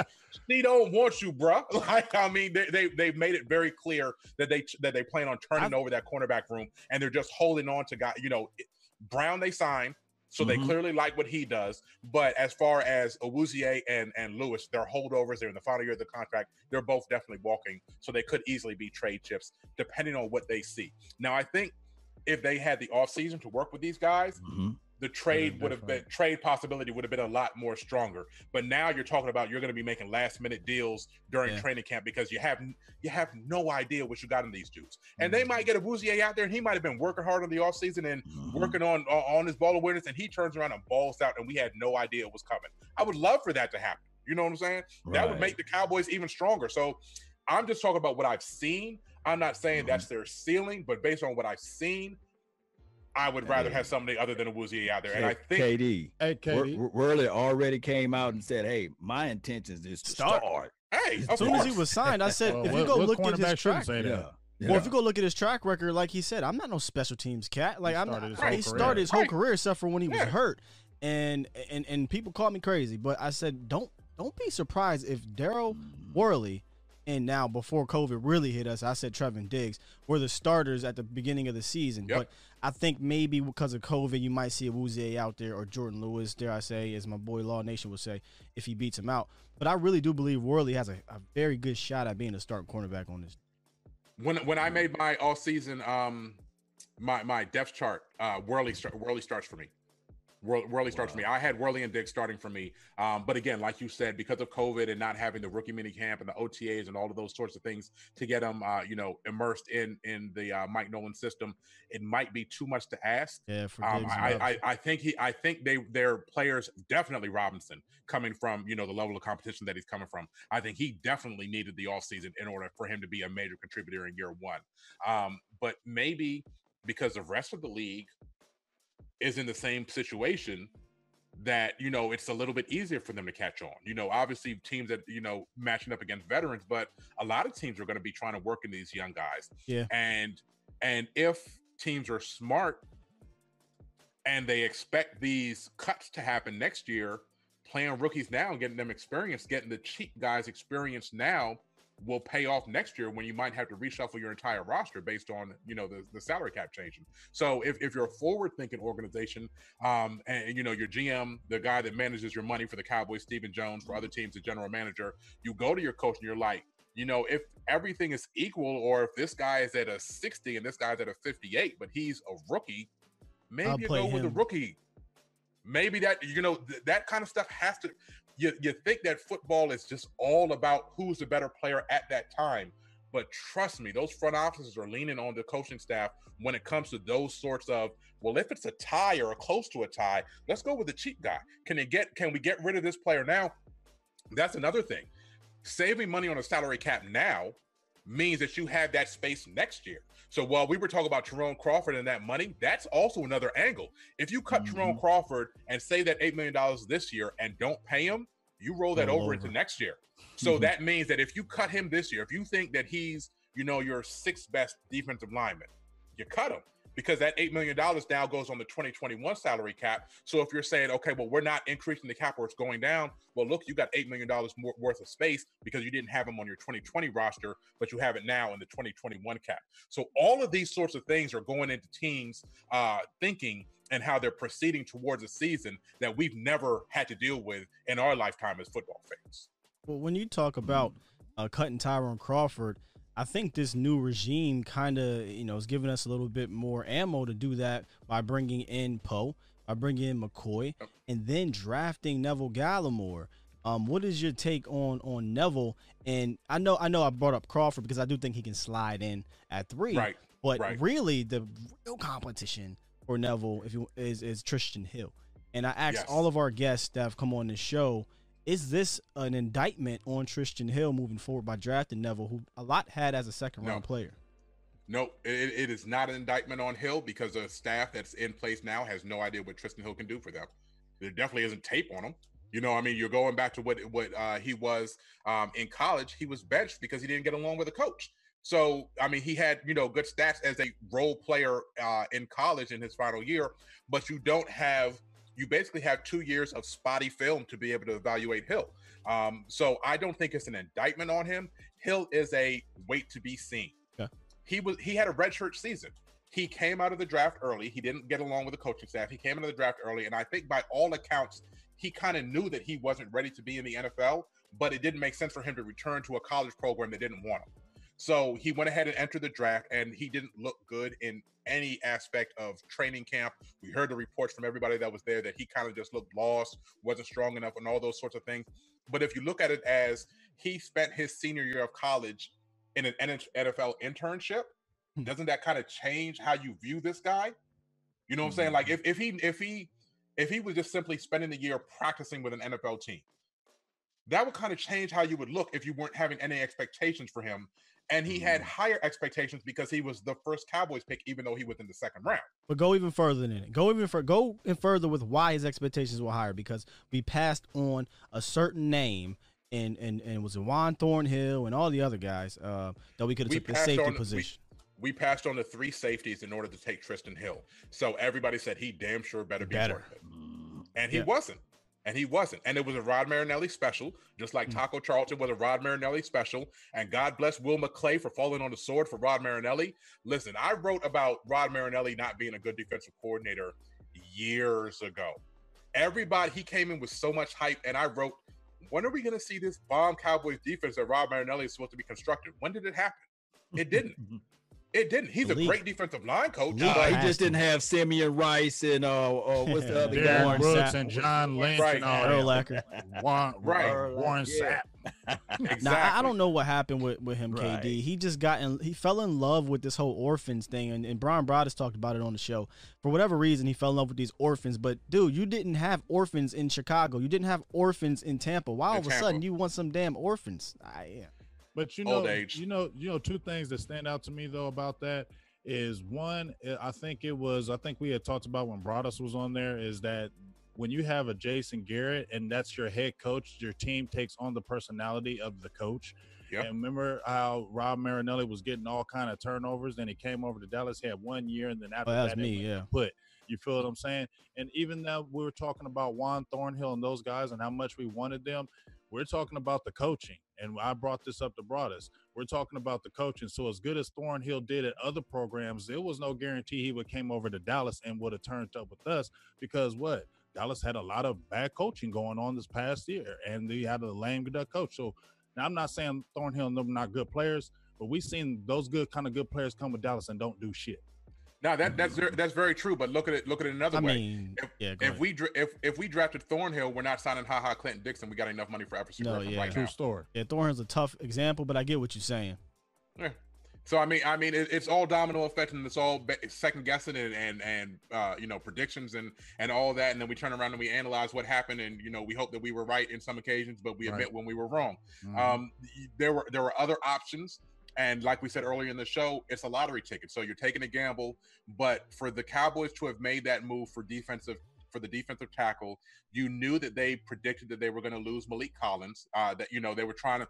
The Cowboys. It's one of my uh, draft commandments. Everybody uh, that follows me knows that I write my draft commandments, uh, ten commandments at uh, the draft time that predict basically how the Cowboys function. It, it's more so a reflection of how they've moved over the last several several years.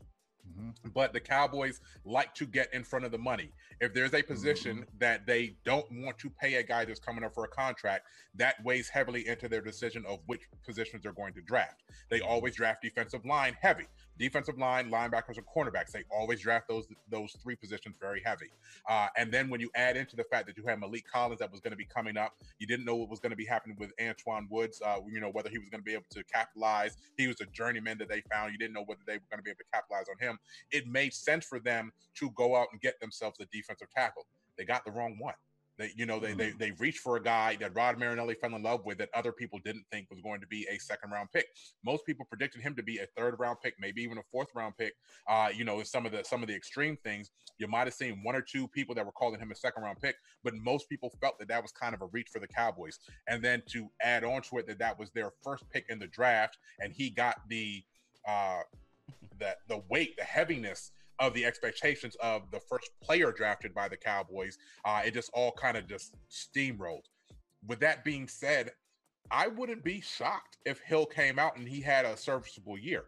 I don't think he's going to be a superstar this year, um, you know, especially without the offseason and being able to work. But new regime, I think could have been a beautiful good player. thing. It's, it's just a lot of problems with him. Is just mental because, I mean, he does have some talent, and I mean, a, a lot of publications where you were saying that had him a third and fourth round. I think it was more of the maturity thing. I don't believe it was the talent base. I think it was Right. really big on the maturity, and that's what has really hurt him.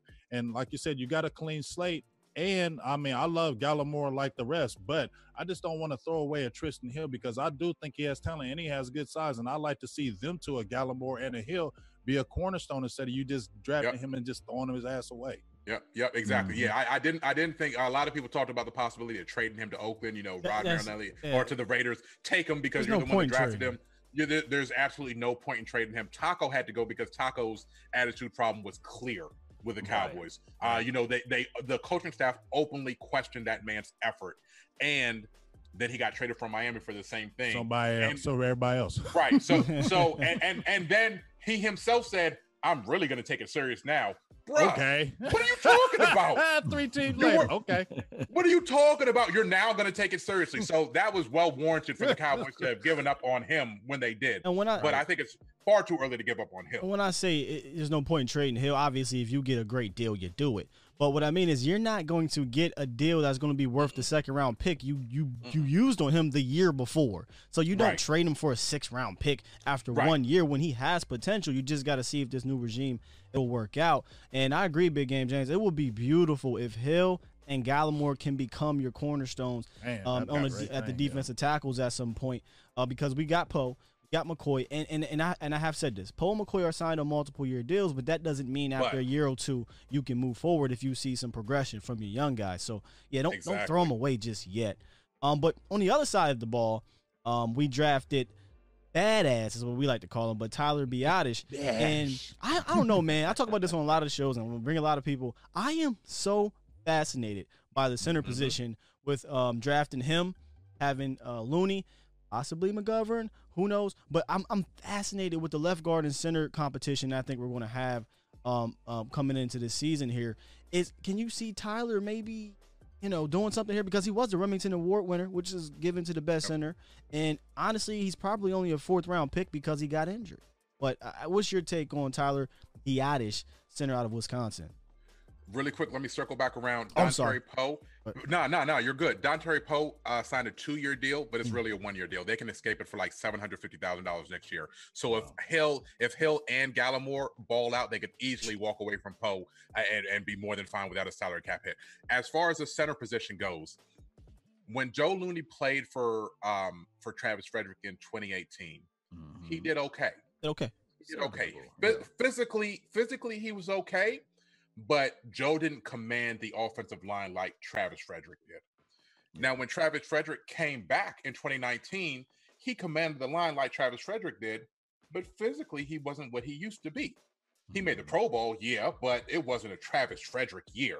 He was, you know, a little bit better than serviceable. Serviceable. He was Right. he was brilliant because that uh, he he's one of the best. excuse me, he's he's one of the smartest centers in the league. But his play was nowhere near the level of what he was previously when he was all pro Pro Bowl type of player. Mhm. Tyler, I think if this was a full off season, hands down was going to win the I- job. Really. I had no doubt Tyler was going to win the job over Joe Looney. None. The only competition that I saw for Tyler was if Connor McGovern doesn't win the job at left guard, and I think want him to win that. right we want him to win that but he was a much better i'm sorry not much better but he was he was a center at penn state the year prior to his final year he went from center to guard as a matter of fact the picture that we use of uh connor mcgovern on cowboys wire his draft profile was actually him hiking the ball so we know that he has that center background and he's capable of doing that i think that he would have uh if you're doing the whole get the best five guys out there type of approach to the Right. offensive line um, I think McGovern is going to fit in there somewhere. I'd be actually shocked in a non-COVID environment if Joe Looney was in that starting lineup. But now that we're talking, but now that we're talking about these guys that, that are young, Yeah. they Mhm. can't practice. McGovern missed all of last year, and he had a pec injury. So you know, if if, if uh, he can't, stre- you know, he can't work out, he can't bench press because with a torn pec, what are you going to do? Um, you know, he could you can work on your lower body, and you can and you know you can work on your trunk, your base, but he can't Mhm. work on his upper body strength with that pec injury. So that was a wash for him. And now he has no off season. So you have two guys who, in any other year, could have been in competition, but now you're like it's it's almost a shoe in that Joe Looney is going to start at center. Yeah. how, how could he not? But Why would he going with um, Connor Williams? Because even Brian well, Broaddus, when well, he was on the show, he was talking. About Hold on one second. About, I, I don't want to move forward from from yeah. Biadasz real quick. I kind of want to elaborate on this to go further ahead. prove your point about Biadasz. Not we forget this little little tiny detail here. They traded mm-hmm. up to yep. get him. Do you trade yep. up from the fifth to the fourth round to get the Rimington Award winner uh, at center to not really play him? I don't think so. But I agree with you though. The COVID is a knock, right? Yeah, it, as as far as Biadasz goes, he had he was tracking as a first round pick before the injury the injury plague season that he had. Uh, when you know the injury that he had, I, I believe something showed up at the combine, uh, mm-hmm. and he played injured. He had an injury the previous year, so that injury knock was something that I think knocked him down into the fourth round. But as far as talent goes, and he says that he's completely healthy, he said that during the draft that he's now completely healthy. I think he would have won the job. But go go ahead with your question about uh, Connor. Go ahead. No, no, I was just going to say what where where will you place him if Connor Williams if if he's the guy to be that guard and Connor McGovern steps up and you have this situation whereas I've heard Brian Broaddus said that they even gave uh, Connor Williams snaps at center to see whether he can do that. What do you do with Connor Williams on this deal? Do you actually groom him to be the left tackle because this is where I think that he should be at uh, in the future if you're not, you know, pin, pitching your tent for Tyron Smith to be that guy for the remainder of the future. What are what are your plans and, and details of Connor Williams? All right, here here's my general take on things. Mm-hmm. Tyron Smith plays until Tyron Smith doesn't want to play anymore. Yep. Okay. When he says he doesn't want to play anymore, I'm moving La'el Collins to the left side. Mm. Wow. Okay. If if you prefer having Collins on the right tackle side, because right now in today's NFL, it's basically just Same. as important. It's basically just as important. So you might not move him, but if you're thinking that you want to have your best tackle on the left side, then I would think about moving La'el Collins to the left side. I think that he has the feet um, to be able to do that. He's not as quick. He's not an athletic. He's more of a mauler guy, uh, you know, than what you think about in your prototypical left tackle. But I think he has a capability of doing that. There's a reason Connor Williams dropped to the second round after playing tackle in college because people didn't think he was good enough to be a tackle in the pros. So I don't think that you can project and say that he's going to be the future at tackle because if he had that future, somebody would have drafted him as a tackle before the Cowboys got him at the end of the second round. And um, um, NFL teams get it wrong all the time, but for the most part, when you're dealing with that sort of thing, a lot of teams projected him to move to guard. It wasn't just the Cowboys came out of thin air and said we're going to move Connor Williams to guard, and the whole world was like, "Oh my God, they're so crazy." No, everybody was like, "Yeah, that's what you're going to do. You're going to move Connor Williams to guard." So while I think that he could be a swing tackle and have the kind of up and down the line flexibility, like the guy that they signed, Cam Erving, um, to be the swing tackle. He can, you know, do all of those multiple positions. I, I know. Cam, Cam Erving, Cam, Cam Erving in the light of being a first round pick, nasty. Yeah. Cam Erving in the light of okay, well he can play any position for you on game day and be serviceable, brilliant. Maybe that's Connor Williams' ceiling. You know what I'm saying? We we we have to separate ourselves from our affection for the Cowboys and thinking that Will McClay walks on water, which yeah. he doesn't walk on water, but he gets a couple steps before he sinks. You know, when it comes to making these picks, I like it. I like he, he, gets a couple steps out there before he realizes that he's on water, and, he, and you know, reality, like those cartoons where you don't realize it, and then once you realize it, then then gravity kicks in. That's kind of how he does when it comes to the draft. But everything's not perfect. Maybe Connor Williams just isn't going to be a great player. And that's okay. Not for him. Obviously, he wants to work to be a great player. But as a Cowboy fan, maybe he's just not going to be a great player. And if McGovern beats him out, and Tyler is a better center, and Joe Looney is the best swing person, and then Cam Erving is your up and down the line kind of guy, then Connor Williams is maybe your eighth offensive lineman. And you ride out until the end of the contract, and then you set him on his way. It happens. It happens. Or you can keep him for depth. You never know. You never know how. Uh, always need some offensive linemen. They got a couple. They got guys on. You know, well, it's it's it's going to be interesting to see. Let's like uh, we've all said, this COVID is just really. I think the biggest thing to me with this whole thing, this COVID, just has me on the apprehensive thing. Like you said, I, I want to be so excited about the Cowboys because so many things look good. But this daggone COVID just has me sitting there thinking like I don't want to get excited and we Dallas is five and zero, oh, and all of a sudden they say season over. Yep. yep. That's listen, it. Listen, that's that's that's a wild card, and I, I know we were talking about the draft, but that's a wild card that I don't think enough people are talking about because we're all kind of doing the knock on wood, good vibes yeah. type of thing right now. You know mm-hmm. what I'm mm-hmm. saying? But this thing could go any number of ways, any number of ways, and not just like talking about canceling the season or anything that extreme. What happens with the wide receiver room gets an outbreak and they have to sit down for three weeks? That's what I've been saying. You, you know what like, I'm saying? What if, like, you, all, what if you got a playoff game? I mean, a playoff position type game, and somebody gets sick and then they can't play, and you need that player. So I, I think this is this is one of the things that I talked about recently. Um, I think that the league will expand rosters. Uh, I've, I've been saying that for for a couple uh, about a month now, a couple weeks. There, there's no way that they can go into COVID a COVID season and only have 53 players on the on the on the roster. There's no way because 10 players on your practice squad isn't enough if a position gets an outbreak and you have to quarantine an entire position.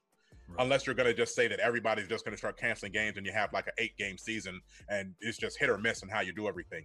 You have to have players um, you know, that are able to step in and practice with a team on a regular level. Maybe not all 90 players are going to be on the roster, the, the off-season roster, but I could easily see them bumping it up to 75. Look, baseball bumped up their roster, so we, we're seeing it in action now.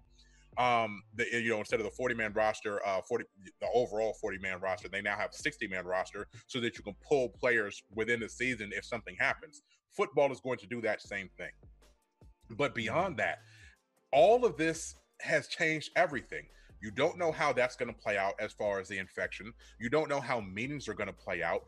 You have old coaches all over the league.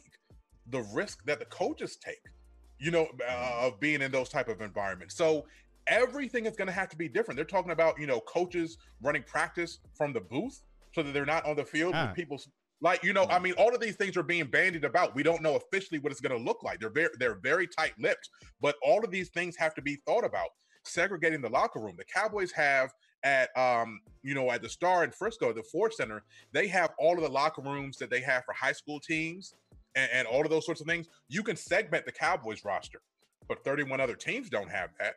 Right. You know what I'm saying? You could have, you know, just 10 players or, you know, 15 players in one locker room, 15 players in another locker room, and so on and so forth, and keep everybody separated. And then you have the whole face shield and all of that kind of stuff when they're playing. Those are the type of things that they have to work out. But any of that can go awry and change the complete outlook on how the season is going to end up being. So all of that put together the Mike McCarthy thing, the new the new coaching staff, not knowing what his staff, what his uh how his staff works together. I'm sure they're doing Zoom meetings and all that kind of stuff, but how the players are going to react to these coaches, we don't know any of that.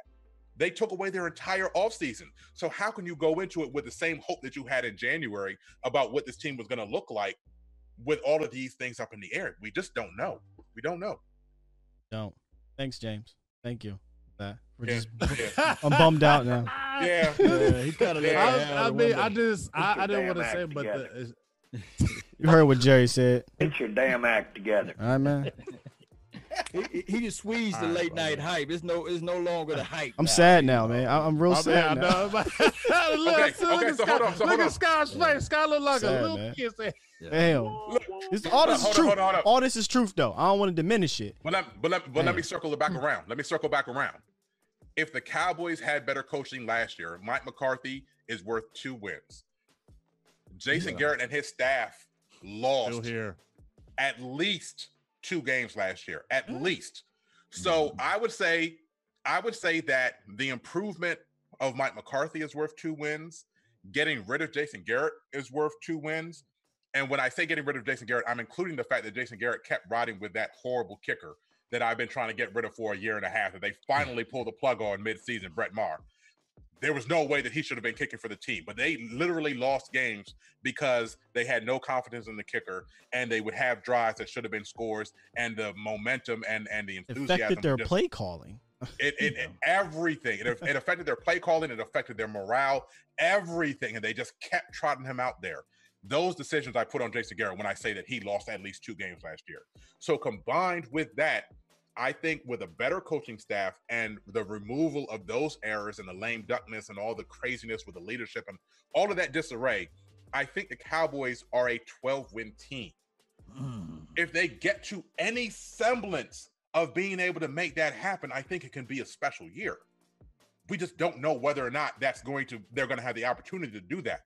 Mm. But if they do, if they can put that magic together and compete against these teams with staffs that have been together for three years and know their routine and have been able to basically like shit, Sean part of my French. No, Sean you're Payton, good, man. No, no, you good. It's the late, it's the late night hype. it's the late night hype. You cuss all you want. Sean Payton told his team to go home.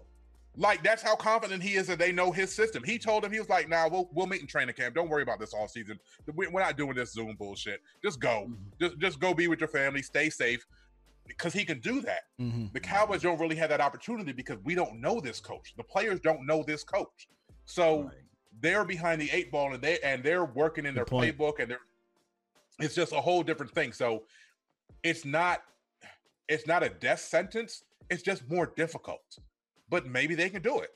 Maybe, maybe they're able to pull it off, but because they have the talent, they clearly have the talent. I, I, mean, you go down the Cowboys roster, and it's a stacked roster. So let's see what they can do. Hey, KD, I want to ask you this though. Uh, outside of Mike McCarthy, who is the uh, off-season hire as it relates to coaching, the best hmm. one for you? For the Cowboys? for the Cowboys. It don't have to be the actual coach. It can be Rob Davis. It could be anybody. Who's who's the MVP, like the best offseason acquisition besides Mike McCarthy? Oh, oh my goodness. Um, put you on the spot. You yeah, you put me on the spot now. I'm trying to I'm trying to run through.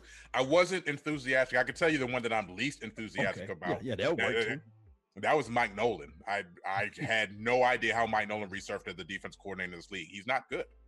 He, he's you didn't like good. their Saints I, defense last year. I, I, I don't like he, he wasn't. It was a linebacker. No, it was, he was a linebacker coach. But you saw how they played, though. You didn't like that. Here's here's let me Man. let me let me ask you this, KD. Ahead. Is it is it the the I hate this word familiarity with Mike McCarthy? Remember they coached with each other, I believe, yep. maybe for a short I, I think I think Nolan I think Nolan gave McCarthy his first job, something right. something along those something lines, along those lines. Yeah. What was first prominent because I think he was in right. Saints and then he came to beat OC with right, uh, Mike exactly. Nolan. Yep. Um, yep. so so you got that, and then his track record with a hybrid style defense. Because here's my thing about the defense. I'm excited about the philosophical shift. Mike Nolan's last stint as a DC, a lot of people will say, "Why?" Like you said, why is he a defense coordinator? He was horrible in in Atlanta, right? Yep. You go look, Atlanta's defense was not was not that good. Didn't have a lot of players to be that good, but his track record is so long. He does have seasons in in, in ten years where it wasn't good. He has ten seasons in ten years where it was good. So I can I understand you. I understand you. I understand. Yeah, because I, I, I wrote an article and I and um forgive me, like I said, you, you guys know I, I have been doing the move. So um mm-hmm. I've been kind of out of football brain for a couple weeks now. So a lot of stuff that I would normally be able to recall right away, I don't come come up with right away. But Mike Nolan, when you looked at the history of his defensive rankings throughout his career, and his career spans back to the early '90s. It's very lengthy. It's been it's been it's lengthy, but it's mediocre. It's middling. Like his his his, his, yeah. his rankings, he has a lot of teams that were in the bottom half of the league, and you're just like, okay, well maybe he he's you know he fits what McCarthy wants to do. And he has some sort of chemistry with McCarthy that when they're together, it'll work better. But it, it wasn't a very enthusiastic hiring for me. He he was kind of cool with the Ravens. Uh, we had uh, uh we had Anthony Wright, but that was in yeah. 2000. Yeah, a long time ago. that was way back in the day. But I just yeah. think you know a lot of times these guys, KD, these guys get recycled. You know what I'm saying? Because yep. the familiarity. You yep. know they don't give the new guy a chance, and and since this is uh, what we call uh, I'm not going to say the make or break type season, but you got guys that are veterans. You don't have time to sit there and wait and figure it out if you're good or you're not. And I think that's why you see a lot of these guys that have been 15, 20 year coordinators, they get recycled yep. and get the first yep. hire because they're so familiar and they're mm-hmm. used to, and they don't give that new guy a chance that can come in and really be a nasty coordinator for you. Yeah, you know, um, I was on I was on a uh, episode of um, oh, I forgot the name of his show. Ed, Edward Egros, uh, who used to be on TV in the Dallas area. Uh, I did I did his podcast recently. We were talking Mhm. about um, the hiring of black coaches and, and the issue of getting um, you know black head coaching positions and, and how much of a struggle it is. It's because it's so difficult to get them through the pipeline. Now we know that most head coaches come from the offensive side of football now, uh, and most come from being offensive coordinator. Most offensive coordinators come from being quarterback coaches, and you don't see very many black quarterback coaches. Uh, so that's part of the reason why we have the issue. But the other side of it is exactly what you just said. People hire who they're familiar with, and if the coaching network has always been a uh, for lack of a better term, brotherhood, who you know, uh, you know, and who you've worked with before. That's what makes it so difficult. These guys just go with who's familiar with them, as opposed to bringing on somebody that might have a good reputation, but they're not quite sure how well they're going to mesh. Um, so, so that's a very big issue. And and seeing a guy, uh, you know, off of his last um, couple seasons. Let me let me pull this up. Mike Nolan had in his career he has 21 years of head coaching experience of, of coaching, Coaching, experience. Yeah. DC or head coach, 21 years. Seven of those years, he was a top. He had a top 10 defense. In 1993, with the Giants, he had the number one defense. Uh, he had a couple six. Uh, he had three sixes, a five, and an eight. But he had just as many times that he was ranked 23rd or below. Seven times his defense was ranked 23rd or below. He was ranked dead last. His defense was dead last when he was the head coach of San Francisco in 2006. He had a 30. He has a 28, two 27s. So i- he's really been hit or miss. He's been all over the place in which Mike McCarthy, uh, I'm sorry, which Mike Nolan you're going to get. But when you look at it by years, the good years are, you know, in the past. In the they're past. they're not The they're- they're- nineties. Yeah. The vibe. they're Yeah, they're- 90s they're- and early two thousands. like um, Well, it just well, hasn't been the same. Go ahead, go ahead. Yeah, I was going to ask you guys this then. Uh, one of the better hires that I've seen, uh, because we loved everything from the Minnesota Vikings from 2014 to 2019 Yeah, was yeah. George George Edwards. Edwards. By him, even now, it could be a situation where he's coming in, and yes, he's not the defensive coordinator; he's a positioning coach. But I think that he will have a lot of influence on this defense. Do you think? Yeah, no, I agree. And, and he, he's not even a position coach. He's the uh, senior defensive assistant. Um, what is that? They, look, They See, they making have up names. They be making up names. look. Just like Will They- McClay, it's a made-up position for him. You know, Yep, but go yep. ahead. But I mean, ahead. but you you have um so Rob Davis is the assistant head coach, and he's not really an X's and O's guy. He's more of a you know like a um Player manager. Right, exactly, exactly. That's what he is. He he's a uh, he's a mental aspect kind of guy. Um, so I'm very intrigued by that hire. Um, I love what George Edwards did uh, with Mike Zimmer in Minnesota. I think that he's a great addition, and if he has a strong voice in the room, I'm completely on board with that. Uh, my favorite hire of the staff, Jim Tomsula. Yep. Hmm. Jim Tomsula. okay. I- The grunt. The look, grunt. Nonsense. Y'all, y'all, y'all know I, I'm in the DC area, so as much as I love my Cowboys, I'm also exposed Your to that team to in Redskins. Washington. Yeah. I'm I- I'm exposed to that team. To That field. defensive line, bruh. Yeah. That defensive line, what he did with them, they are fierce. You know who I like him? Fierce group. I liking him too, KD. Who's Uh, that? It's another former uh, Washington offensive line coach, Bill Callahan. I liken him to the defensive line Bill Callahan per se. Yep. You don't want him as a head coach, but Right. boy, as a defense or offensive line coach, they are one of the best in the entire NFL. I look forward, I immensely look forward to what he can do with the young guys and the veterans. I think that he's the type of guy that even when he gets a veteran that's been in the league for years, like McCoy and Poe and Tank and Tyrone Crawford, he has something that he's going to be able to teach those guys. And then the young guys, the, the Bradlee Anae and um, you know Neville Gall- Gallimore and Trysten Hill, those kind of guys, looking forward to the reunion with Aldon Smith bruh, I can't wait to see what Jim Tomsula does with this defensive line. That is clearly to me going to be the strength of the Cowboys defense. The secondary is a huge question mark, but if those guys up front can do damage, I think that they can, you know, uh, speed up the clock on the quarterback, uh, shut down the run. I think they're going to be a much better run defense team than what Rod Marinelli had them doing. Um, I, I think it's going to make all the difference in the world having Jim Tomsula. He, he he's going to be uh, the biggest non Mike McCarthy hire for the Cowboys coaching staff.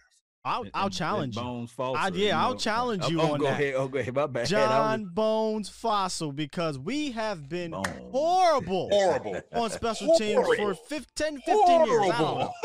horrible. So when you give me a guy who's been one of the best in in league probably the last decade, it's Yep. like, man, listen, if he can sneak out one win because of a fake punt or a fake kick or just disciplined football on special teams, or an, uh, or we actually get, dare I say, as all nation likes to say, a 25 yard punt return, just No. something. Just, just, Nah, just give us that. Don't, don't play with that. my emotions. Don't play with my emotions. We don't. we, When's the we don't time we deserve. get- Dog, we don't deserve nice things. We don't. That, that's what it comes down to when it comes to special teams. Somewhere down the line, all of Cowboys fandom pissed off the special teams football guy. Joe That- D, that- man. That's all we see is right here. since Joe That's Camillus. What's his That's name? Joe we. Camillus. Yep. Fair yep. catch. That's all we see is fair catch. Listen, listen.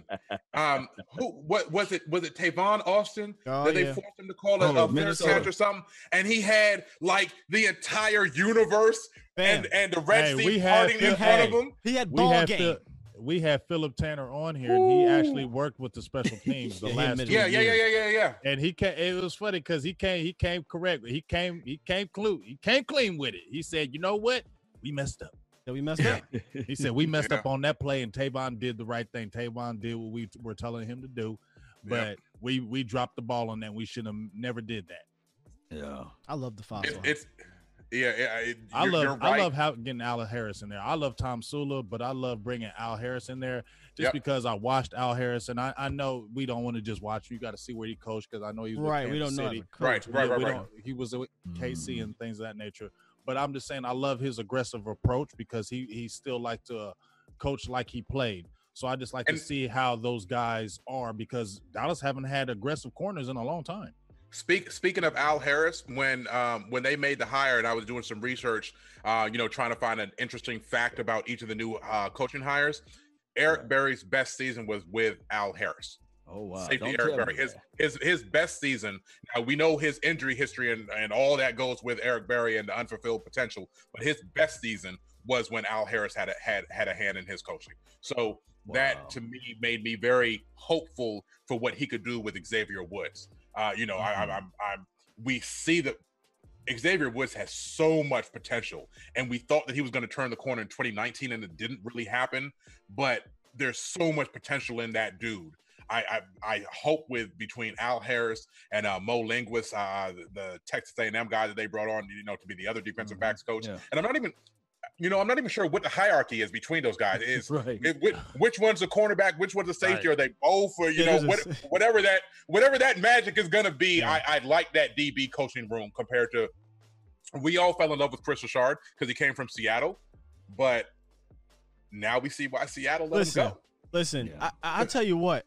Al Harris must have some juice that Kris Richard didn't have because Kris Richard preached the same goddamn thing that Al Harris Yeah. preached. I want big, Yeah. tall corners, but the Cowboys said, "Nah, you just work with what we got." Well, Al Harris is on this staff, and we brought in six one Daryl Worley, six one Saivion Smith, six one uh, Charles Rob or uh, uh, Robinson, six one Diggs, uh, six one all these big dudes. But wasn't that the weirdest thing that they went ahead and hired Kris Richard and then gave him none of the things that he Nothing. asked? That's why I don't come at him. That's why I you don't come at doing? him. That's why I don't come at him, fam. What are you doing? That's that's that's true. I mean, they, they did nothing, and we, and we talked But- about it like they, they did nothing in the draft. They But, did but nothing a in piece free of that, agency, a like- piece of that is falling on him because he had the opportunity to, to fight for Warren Thornhill, but he said, "You know what? I'm, I'ma I'm give it going up to to, uh, relinquish my power and let." Whoa, whoa, Cuz whoa, get whoa, whoa, whoa, How, we Trysten can't Hill. just Do we- jump to do that we know conclusion. that's yeah, what we happened? can't I jump to think that we know what that's he conclusion. what said. happened. He said he wanted what's best for the team, and he said, "Hey, if Yeah, if, okay, uh, hold on, hold on. Papa Yeah, Rob go ahead, Brown but was hold on. Hold on the desk, But hold on, hold on, hold on, hold on, Take care hold on, hold on, Fight, hold on, let's hold on. fight. Go What, ahead. what you Yo got fire. what you say what you say publicly what you say Uh. publicly to take one for the team does not mean that that's necessarily what happened because like i said earlier Mhm. will mcclay fell on the sword for taco charlton we know that wasn't him we know that wasn't will mcclay but he Yeah. came out and he said because i'm the because that's my job i have to take the lumps as well as the but we know rod marinelli banged the table for taco charlton we know that Rod wasn't on, Marinelli. on- yeah, we Yeah. know that wasn't on Will McClay. And Yeah. as a play as a person in Kris Richard's position, what he was put in, and you got and, and, you guys know that if you have head coach aspirations as a black coach, you Mhm. have to move carefully. You, Yeah. you have to move carefully. in There's the a things you say hierarchy. publicly. There's a hierarchy, and there's also the some black coaches don't get forgiven the same mm. way. It was that- over KD in Philadelphia. Is that what you're saying when he when he bumped the coach? Oh And yeah, Stephen Philly- Jones said we don't do that. I think you're Listen. talking about politics, KD. Behind Yeah, I'm, I'm, yeah. Oh, okay. yeah, I, yeah, Yeah. yeah. I, I, I'm more. I'm more talk about the politics behind Okay. it. You have to move. You have to move a certain way. We know True. you, you're looking But at I'm banging that back it up. table. I'm saying Warren Thornhill. He can bang it all he nothing. want. He can Yeah, bang he- it all he he ain't want. nobody in the organization. He ain't got no though. juice in Dallas. Yeah, He had no Right. juice. he he he, none. cle- he clearly he clearly didn't have any juice. So so Sky, you're right. I won't put it all on him I mean, on some his inability. All on him. I won't do that. Yeah. But yeah, there there was definitely something that didn't that didn't work with what he was preaching to the guys that he did have.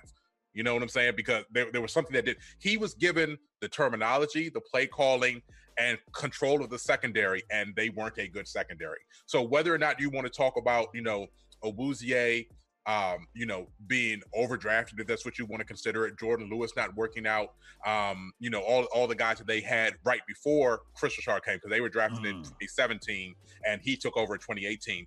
He had chips to play with. We'll see whether or not those guys perform, whether it be this year in Dallas or future spots with different defense coordinators and different secondary coaches. That'll be the true litmus test on whether or not he was doing a good job of getting those guys together. But for whatever reason, it just didn't work.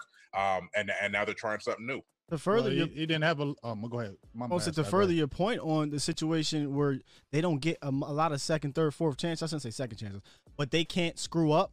Look what has happened. He publicly screwed up in Dallas, right? Kris Richard does not have a job, and we're Right. acting not like even as a position coach. not even a position. think We're acting USC, like Chris right? Did Richard back is to this horrible coach. He is not a horrible coach, but when you screw up publicly in Dallas, Yep. or you Oh, have yeah. these rifts, because remember he got into it with the linebackers coach, and all of a sudden the linebackers coach Yep. got sick, right? And and who's to say him and, and, and Rod Marinelli were on the same page? Because I believe there was too many cooks in the Yeah, damn that was kitchen. yeah, yeah, yeah. Um, yeah. and, and who's to say that him and and and uh, uh, the head coach Jason Garrett saw eye to eye with certain things. I, I just don't. I just think it was such, like you said, a weird season in 2019. Not only with the players, but with the coaching, because the lamed up coach and yada yada yada. That maybe uh, you know the example of what you're saying about coaches, black coaches not being able to mess up too much, is happening. Kris Richard does not have a job. And, and and also if you're looking at it from from you know the macro point of view, they brought in the defensive coordinator and didn't give him the defensive coordinator title and kept the old guy. And they kept the old guy. Th- That, that Like, was the I mean, thing they- is, don't give me the car him- saying it's still, it's still, it's, you still own the car, but you can drive the car, but you got to have it in by eleven o'clock. No, give me the keys. Let it, let me get my own car. Let me run my own car. If I'm gonna go down, I'm gonna go down my way. Frank Sinatra. that- I'm just they- gonna they- do it my way. You know, that's what They, I they would gave have him they they gave him the play calling, they gave Yeah. him the control of the defense, but they didn't give him the title and they kept the old boss. Like Yeah. that's just a weird dynamic. That the whole they gave him the Will everything- McClay plan. everything. Well, Will McClay is a little different. See, I give the I give the Joneses a pass because if you run a Right. family business, you're never going to see control to anybody outside of the family. That's the way that you want to run it. I give them a pass on that. You know, a lot of people ask me if they don't give Will McClay the title because he's black. I don't think that's the case when it comes to when it comes to that. The Jones just aren't going to give anybody outside of the Jones yeah. family. It's going to be. Stephen Jones next, and then it's going to be the kid that's a quarterback at Arkansas in 15 years. It's going to stay in the family. That's it's just that's what the Dallas Cowboys are going to do. But when it came to Kris Richard and Rod Marinelli, that was just so weird, man. They how, how do you keep how do you keep Marinelli? They How, said, how hey, did you do But that? you know They what? said, I want to. I want to ask you a question though, right quick. Um, because I think uh, DJ Dog Thirty One said on here, and I want two things I want to ask you right quick. Uh, because I, I did a video on Cheeto, and he had and I, I brought an interview from Clay Mack. He was a defensive line, defensive back coach, and he was saying Cheeto wanted to do other things at the line of scrimmage, but Kris Richard was saying, "No, you cannot do this. This is what you're not going to do." and he was saying I need to learn some different things because Amari, I'm guarding Amari Cooper, and he's showing me all these different things, and I'm not allowed to do this, and I'm not allowed to do that. So I think that may hinder Cheeto as well. I know what you're saying about the whole scheme of Cheeto, but when you're not allowed to do something as a player, and Right, the coach will right. not allow you to do it, it's going to hurt you because he's already saying I'm at a disadvantage already because he, Kris Richard is not allowing me to do it, and another thing, not just with Kris Richard, you know, uh, with him being a black coach, I, I definitely agree with everything you're saying. but Matt Eberflus was the was there as well. And one of the reasons why he left was because he said, I don't want to step on Rod Marinelli's toes. And I also feel that he was saying that I'm not going to be the coordinator. I'm not going to be the guy that is the coordinator. So I want to go somewhere where I am the defensive coordinator Right. fully. Right. No, that, that that makes a lot of sense, and, and it circles back to what we were talking about earlier. Uh, when when um, sorry, sorry, sorry, lost lost my train of thought. I had oh, something It going on in the What, what they background. did was they, It's all what they did was they gave Kris Richard. They said you can be the cook, right? We want you to make this potato salad, We right? buying- but we you ain't gonna but we gonna give you Karen's recipe. They ain't let him have the recipe. They ain't let him cook it Like up. Parcell They said, said, and This is now how we and want now you we to got and now we Now got raisins in this the potato raisins. salad. Exactly. we got raisins in the damn potato salad, raisins in the potato salad. and we want to be Going mad at the here? chef. Come on, man. And I'm not saying the dude is, is a Hall of Fame coach or anything like that, because he he gets a bad rap because he yells and he screams and everything. But he has a certain style that he coaches, and he wasn't allowed to go get those certain style of players. He had to do he had to do it with the guys that he inherited. And if you Yeah. noticed, With the, the only guy that was able to make those raisins work was the I know. raisin that was already there, Byron Jones. Yep. And and Y'all and, and the By, chain. And you know By, Byron, uh, he takes he took a lot of weird flack. Um, you know, i- if you guys listen to me, the night that Byron D- Jones got drafted, he was probably my the one pick that was down the line. Like everybody knew when they drafted Elliott, it was Elliott or Ramsey, and you know some of the picks that the Cowboys have is clear. But when the Cowboys picked Byron Jones, they were down to like number twenty seven. Yeah. but he was he was a guy. He was a guy that I wanted. It was Byron Jones or bust, and we thought that Philadelphia was going to take him in the early 20s and all these other spots. Byron Jones was my guy that draft. So I was ecstatic when they got him. And then they played him out of position. They moved him to safety. Mm. He played damn good inside the slot though, uh, against those tight tight ends when he played. Yeah, down. he did. Yeah, he, yeah. he did. He did. But to be honest, Byron Jones is great at every single aspect of playing in the secondary, except for catching the football. Like Yeah. everything, he does everything else great, but can't catch a football to save his life. Like he, W- was it like was it his rookie year he went against Gronk? He did pretty good in two, I think it was 2015. Yeah, he had, he had, Rookie he had, yeah, he, had, Gronk. he, he had, he had a couple Gronkowski. pass defenses. He had a, he had a couple knockaways against Gronk. I remember I Mhm. remember those plays. Like I'm I'm seeing it in my head right now. Like uh, it was uh, going uh, across. he, was going to, yep, Yep. that slant Yep, pattern. and he, he- and jumped he right slotted in. it back, yep. I, I'm He shut seeing it down in my head right Ertz now. too. He shut down Ertz his rookie year. He's he's Yeah. had some incredible games, and the interesting thing that I that I noticed was when they didn't. There were games where he didn't get targeted at all. Like I'm not just talking about like you know um you know uh, I'm just talking um you know figuratively, literally. There Yeah, were games yeah. where they did not throw at Byron Jones, and they picked on Awuzie and had success on Awuzie. They picked The the Lions game. I. I don't. I think one of those Lions games they didn't. The even Lions game, yep. Exactly, exactly. And that's Uh-huh. and that's the game where everybody was like, "Oh, well, Stafford's making perfect passes. He's dropping it in the They just didn't go to his side. So, so, Yeah. so yeah. But um, the, the secondary was was a bit of a mess. Um, we hope that the clarity in the coaching staff will affect that. Uh, but we just don't. Uh, we don't know. We don't know what the Don't talent know. looks like with this Yeah. team. You know what I'm saying? Every, everybody's a question mark. Damn, Uh, that that- that's damn what- COVID. that's that's what I was uh, saying when I was talking about circling back, circling back around earlier when we were talking about scheme. Uh, you made a great point, James, about the fact that how how he was saying that Kris Richard didn't let him play in a uh, you know the, the the techniques that he wanted to. You got to be in a situation that works with what your talents are. That that is paramount when it comes to the secondary. So we can sit here and we can and you know I I have jokes and again it became a running meme that I was picking on the Awuzie because that it just kind of became a thing on Twitter or whatever. But he could very well be just as good as advertised when he came out of Colorado, but he just wasn't with the right scheme. And, and it could be a whole different thing under uh, you know Mo Linguist and Al Harris if given the opportunity. They haven't had a chance to see him, but what they saw on tape, they thought we're going in a different direction than what this dude is doing. I mean, Safety. Right. Let's try. right right so i mean we'll we'll see what happens but there there's a lot of there's a lot of no, known talent on the Cowboys roster. There's a lot of potential guys that they've invested in that could be a lot better than how they've played in the past. And I think when you have that kind of mixture, it could lead to a really exciting season for the Cowboys defense if they could get it all together. I question marks over there, but man, there's a lot of talent. Um, but just gotta put it together. Got gotta put it together, and I feel like they go. They can. They got room for one more. Whether it be Clowney, whether it be Everson Griffen, whether it be Jamal Adams, there is room for one more to put you over the hump, man. That's just that's just my opinion. Man, we talk this Cowboys all night, man. Oh my gosh, man, it's been phenomenal. Yeah, Hey, once again, I got to give everybody a round of applause. We went two hours and some change, and we haven't mentioned CeeDee Lamb yet. How did that happen? How? Where else do you get this at, man? This is why you got to come to the late night hype. This is why you got to subscribe to KD Drummond because he, we all can give you this detailed talk that you're not going to find on the big networks. And no knock to the big networks. No, They you're not. talking about all this over here, Mm-mm. man. But No, before we not. before we let you go, I got to get your take on the CeeDee Lamb thing. I asked everybody this right here.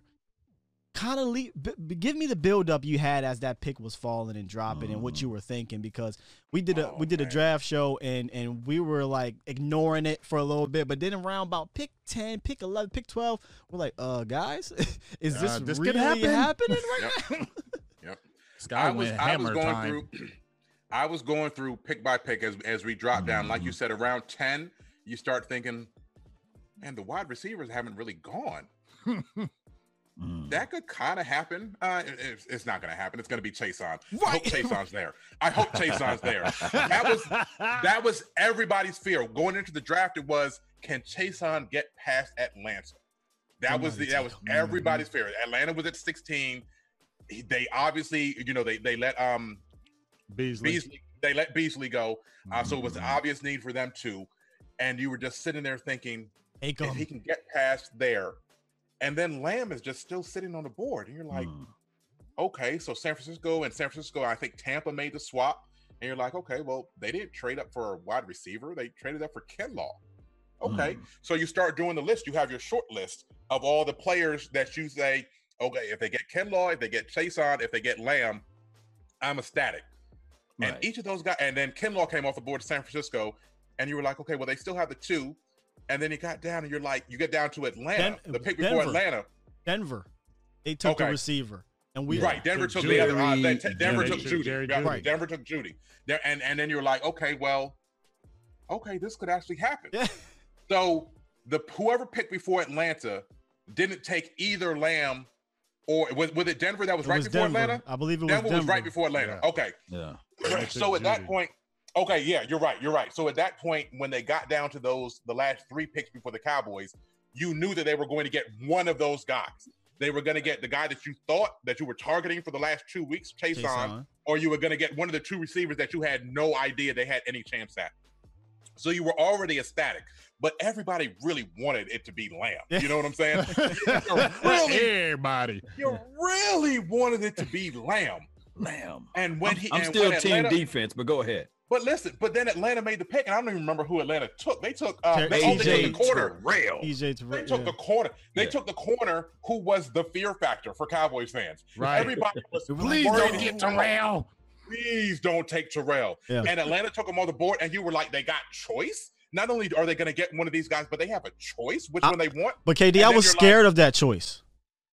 I was scared because Chase. that they- you were, So we was gonna were scared that they were going to take Chaisson. Yes. Yeah. Because, because listen, Yeah. because listen, they were building them up. They had DeMarcus Ware out there talking about Mhm. I see Chaisson as the next me. All of those things, they the the Cowboys are a great marketing team, and I thoroughly Mm. believe that they put those feelers out there. I know, you know, I, I don't have the contacts within the organization, but I know enough people that do have those contacts that they start to hear these sorts of things, and I know how the Cowboys like to send out the feelers through Yeah. certain members of the media. I know which media Mhm. members the Cowboys drop information to when they want when they Mm. Good want to get the public when they want to get the public behind a certain move that they're going to make. I know which Mm. guys those are, and every one of those guys was doing the Chaisson thing. The Cowboys were putting it out there to prepare everybody, get the feelers, and everybody know that Chase the on was next going to- DeMarcus Ware, you know, all of Listen, that. Yeah, I remember. all, yeah. all of that. They were doing Yeah. all of that. Chaisson was going to be the guy. They had no clue Lamb was going to drop to them. And so the Uh-huh. fear was having both of them in front of them. Do you want 40 burgers or do you want sacks? And damn it, they chose right. They They chose 40 Ooh, burgers. Finally. put 40 the points on the board. Put the points on the board. I, I can't burgers. wait to see. And I wrote an article. You know, the, the Cowboys have Amari Cooper. They signed him for the five year deal, $100 million. Exactly what I predicted. Very proud of Uh-huh. that one. $20 million a year. Weird. They have an out. They have an out after two Yeah. years. Yeah, it's a two It's a- year They it's got a- to it's play much with deal. everybody. It's a it's a two year deal. They have Gallup, free agent because rookie contract, four years, free agent the same year. So they can Mhm. either keep Cooper on his contract Mm. or they can cut him, pay Gallup, and then they have another three years of control of whichever of those two guys plus Lamb, and then you can recycle and just keep drafting wide receivers and keep this party capologist, going. man. You're a The Cowboys- man. The The. Cowboys, they are in a perfect position to be a juggernaut. Yeah. If they would just freaking sign Dak Prescott. Ooh, Just how much money? man. How much money will it free up? Just, just let the nation know. Oh, yeah. how much money? Yeah, yeah, yeah. Because Will that free up? yeah, please uh, elaborate. Now we don't it- really know, but theoretically speaking, Right, right. Yeah, The- yeah. Theoretically speaking, the way the salary cap works is that uh, when you're on a franchise tag, you don't have multiple years to sign to, to spread out the cap hit for. You pay that much Mhm. money in that one year. So he signed for, he he signed the tender. Thirty-one point four million dollars is how much he hits he costs against the cap right now. If they were Mhm. to sign him to, let's say, what he's looking for, the four-year deal at let's say 35, 36 million dollars a year, it's not going to be a 35 million dollar cap hit. The cap hit is actually going to go down from the 31 million dollars because a lot of that money, and we don't know how much, but in the past they've put most of the year one money in a signing bonus.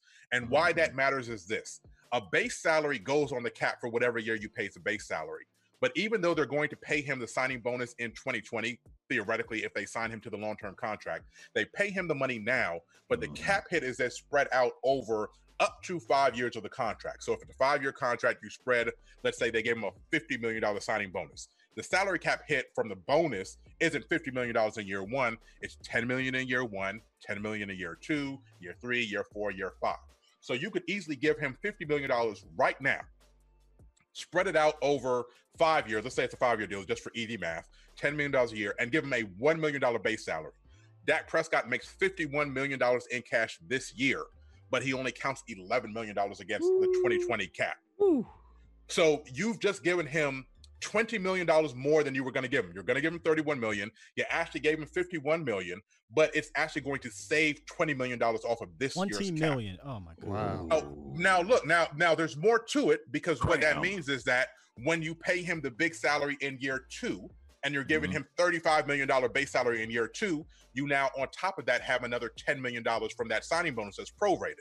So even though he's only going to make $35 million in cash in year two, he's now hitting your cap for $45 million instead Wow. because you have that signing bonus. So it's a balancing act of when the money is available.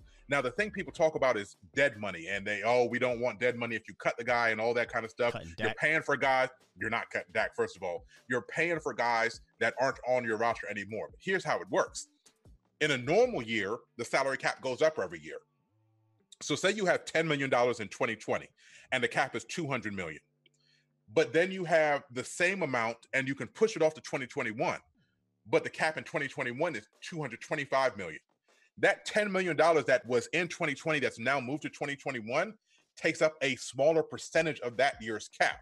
So pushing that money off into the future when the cap theoretically keeps going up means that you're actually getting more bang for your buck by pushing off. That's why when the Cowboys do these restructures, they're not only just saving money off of the cap, they're lessening the impact of the same amount of money. They have the same cluster of money that they've paid this guy. The deal is worth $100 million.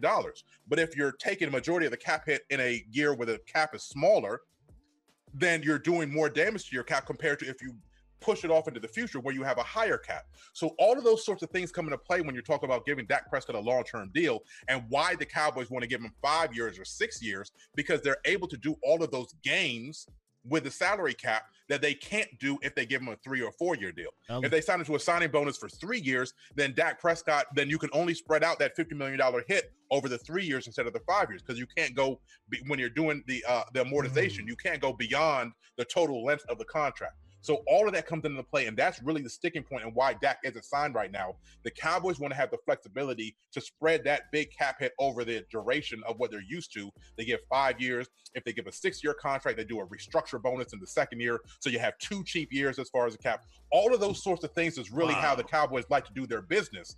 But Dak Prescott ain't going for it. He's like, why would I do that for y'all if you're not going to give me the $45 million that I know that I would get on the open market in 2022. So that's wow. what the whole balance is right now. People talk about it's just smart business on Dak's part not to sign that long-term deal. And it's smart business on the Cowboys part to want to sign him to a long-term deal and get those savings. But they could but they're going to lose. There's no way hmm. that the Cowboys can win this battle. Nope. No matter what happens, if the Cowboys flop next year, are they moving on from Dak Prescott? No. Is he going to be any cheaper? No. no. And like I said, so how they're not going to win? Do you mm. want him to go into the season on this on this franchise tag with this offense?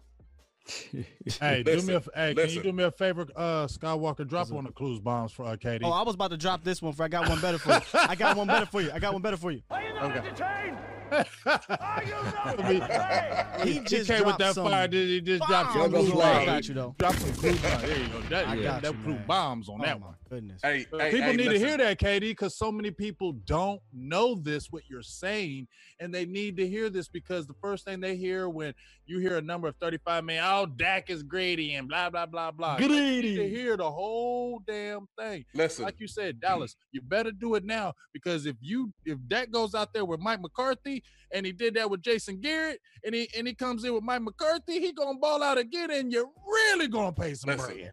Listen, if if Dak hits 4,500 yards passing, there. My um, prediction at the beginning of uh, the off season of 2019, February 2019. Excuse me. you spit all them flames, dog. Yeah, yeah, I know. Right? The flame. that boy, the fire spitter over fire, there. Take. I came out get some and, water, and, fam. Yeah, I came out. With, I came out with a prediction in February 2019 that the Cowboys should pay Dak Prescott 29 million dollars a year, and people hmm. were. Pissed. I remember that. They were right. pissed. 29 million dollars a year. I got cursed out. I right. mean, people cursed me out about spending Jerry Jones's money. Like, imagine that. I'm, I'm, I'm, trying to spend Jerry Jones's money, and y'all right. mad at me. Mm-mm. But at the time, people were saying he's a 20 million dollar quarterback, maybe 23. The top of the the top of the market, people were saying were 23, 24 million dollars. I had people that run in my circle of uh, people that I respect their cap ideas. You know, there, there, there's a group of us that discuss the cap regularly offline. We don't even put most of the stuff we talk about on Twitter. They were saying $26 million was going to be the number. I said, nah, that's a $29 million man. Mm. And people balked. The Cowboys would have loved to have Dak Prescott. Oh my gosh! Right now, oh my goodness. can you imagine? Can you imagine that? Backflips right now. They'd be like, yeah. "We if, did a great deal." Hey, if they had signed, I, I can go all the way back. I can go all the way back, like the first time with D Law and when they franchise franchise tagged yep. him twice. Yep. He could have been a 14 million guy or, or 12, yep. whatever, 13. But, but they, they, they, talked about it. They know you're you're exactly right. They his, his representative talked about like I believe he actually said the amount that they would have accepted if they had made the offer, and it was somewhere much less than what they're paying him right now. So See? the Cowboys have always done this thing. They keep losing. Like all of these situations, the Cowboys they structure contracts great, but unless the player is taking a hometown discount like what Collins did or what Jaylon Smith did, the Cowboys keep losing these things. They lost Tank, they lost Elliott, and they're going to lose Dak. Like those are the three biggest contracts that they're dealing with in the recent memory, and they lost all of them. They've already lost Prescott. Now, I will say this: my good friend Joey Ickes pointed out the fact that when it comes to there's more to it than just a salary cap. True. The Cowboys are obviously, and NFL teams in general, obviously invest the money the amount of interest that they've made on what they will pay Dak Prescott by investing it at whatever the normal yield is for investments actually outweighs how much more they're going to have to pay him. So while we look at it from the point of view of, okay, well, you could have signed him for much cheaper, not signing him, investing that money, getting uh. whatever the, the average rate of yield is, the Cowboys have actually made more money than what they'll end up spending in the difference of waiting to pay him the money. So if in a strictly strictly money sense, we always operate, and I'm as guilty as anybody. We operate under the guise of the salary cap and how much money you're saving against the cap. See, But as far as Mm. actual dollars and cents, you could take that money, invest it, and you've now made all the difference of what you're going to end up paying Prescott to begin with. And that includes going back to the beginning of the all season. Why haven't they signed Dak yet? Well, that money that they haven't paid him and had to put in escrow for his contract, they've invested that money and they've turned around and they flipped that. And so if you It's make money million shit dollars, right there. yeah, if you make eight million dollars in actual cash off that, you know what? It, I'm just speculating. Eight million dollars off of that thirty-five million dollars that you haven't given him yet. You've made eight million dollars investing that. Then yeah, okay. Now you give him thirty-seven million dollars, and you've made six million dollars. So there's a lot more into it than what we discuss in the realm of wise decisions as far as the salary cap goes. Yeah, but Steve, Mm. see, here's the thing. If this was Jerry Jones, really, in my opinion, running this, this, Mhm. the, you know, the personnel cap stuff, He this thing would have been signed long been- time ago. That's This Steven saying Steven no, no, no. And honestly, I, and, and, and KD, this is one of the things I've been saying over the last few years. I have a love hate relationship with Stephen Jones when it comes to uh, managing the cap because on one hand, he has he's done phenomenal job. He's a cap wizard. The contracts are not bad contracts, and he and we have cap room to do things, and our future cap looks good. As mu- many people keep saying we we were going to be in cap hell. No, we're not. I think he's managing the cap pretty well. On the other hand. There's times where I believe he is doing this, Cheap, right? cheap, He- cheap, he's- cheap, cheap, he's cheap, cheap. being difficult for no reason, or or we wanted him to go get an Everson Griffen or or ET Right. or whomever, and he's like, ah, no, we're going to save our coins to pay our own. Well, on one hand, you say that, and then on the other hand, we have to, You- your you don't own pay has your to own. fight. Yeah. Your own literally has to fight you, Yeah. and then you negotiate through the media. So Yeah, it's real like talk. he just Real makes talk. my head explode, man. Hey, the time when the honey badger was out there uh, on Seven the market, million dollars. they they Seven- sit there and say we're gonna go on vacation because we don't believe in free agent signing. You sign a C player like a B player, and you sign a B player like an A player. So there's really no room for going out there signing a free agent player. And I'm sitting there like, no. Look at the Yeah. They last think few they make teams that they won the think too much, man. They think too much. Yeah. Honey Badger Oh, was on the Texans for seven million dollars, and you Yeah. mean to tell me you you thought that Jeff Heath was okay to run mm. out there and not Honey Badger? That to me, that's thinking you're doing too much. That's that stuff you you saying I- the, the yield and, and the this and that. Dog, just go get the goddamn guy that can play football. Get I 'em. think I think it's also because they be looking at that Patriot way and how they're trying to be so damn stern They on must their ain't looking- contracts. Right. Shit. You trying to Patriots be paid all Daryl tough. Revis. But you know, but you know what I'm saying. Uh, Yeah, yeah, but yeah. you know what I'm saying, Sky. You know how they try to be all tough guyish. and Yeah. Yeah, yeah, yeah. yeah. And so I think I think Stephen Jones is like, yeah, we're following their model, so I'm gonna be a tough guy, and you're not gonna get it, and we can do it like this way. yeah. Like you said, motherfucker, go get that motherfucker so we can get a championship. Come on. stop playing It's with been 25 Yeah, damn years, so it, it don't act like we've been winning. a lot of people say they can't wait. I mean, it's callous, but people say they can't wait until Jerry sees Ah, control. yeah. let's put let's put it in those terms. Them I know what Jones you're saying. ain't never giving it up, and Stephen Right. right. said it. No, what he's saying. but but people are looking forward to it being out of Jerry's control, and I'm like, be careful what you ask for. Exactly. It's Exactly. already out. It's gonna get real tight wadish up in that. listen, listen, because there's still I, I St- Stephen Joseph has been in control of the team, you know, for many years, but there's still a Jerry factor to it. Yeah, yeah. I worry about what it looks like when there's not the let's do it so that Jerry can see a championship before the Mm. end of before the end Yeah, of his yeah. run. I- Do we do we turn into the cheap Packers, right? Like where the Packers don't want to spend out a single dime, right? Not a dime. That's what McCarthy was complaining about over there. Mm-hmm. Yeah. It's it's it's um it's a harrowing thought that the, you know the things that people are hoping for to be the the uh the reason for change may not work the way that a lot of people expect it to. You better No wisen up. I mean, I mean, when I say wisen up, I mean get with the times, man. Aggressive Yeah. teams are, are are the guys that are, are either winning the Super mm-hmm. Bowl or or putting themselves in position to win the Super Bowl. Get aggressive. That mm-hmm. complacent shit you were with Jason Garrett, that has to be out the window. Hopefully McCarthy can bring a little bit of change, man. How you doing, guys? I don't want to hear that shit. Oh no oh my more. god, this has been unbelievable. I really hope I can Man, get you, this you up. brought the Oh fire, big dog. gosh, Yoga Man, Flame. yo, yo, yo, you brought the fire, big dog. I You love did. listening to Hey, everything you was talking drop about. before you go, before we all go, drop the bomb that that you dropped on us before the show Yes. about Yes. your future Yes. in regards to the airwaves. Well, well, be, before I do that, let me first say what I told you guys when we got on the air. I am highly appreciative of what you guys are doing in this space. This is a phenomenal, phenomenal station, channel, however you want to phrase it. Your show is outstanding. You guys' chemistry is awesome. I'm appreciative of what you guys are doing in this space. Appreciative very heavily.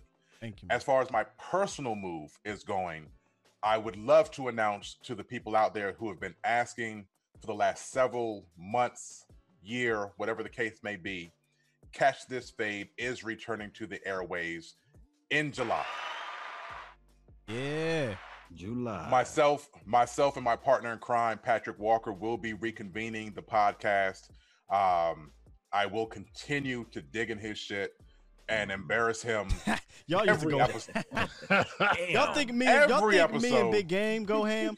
Go Yeah. watch. Go listen to some past catch this face. yeah, they, stuff, they man. uh, like I said, we Listen. we we the, we the backups. They the starters. Listen, listen. Uh, we, we, we, we, we joke about it all the time, but me and Pat are simpatico on so many things. That's why we fight the way that we do. We we are literally brothers on, on the microphone.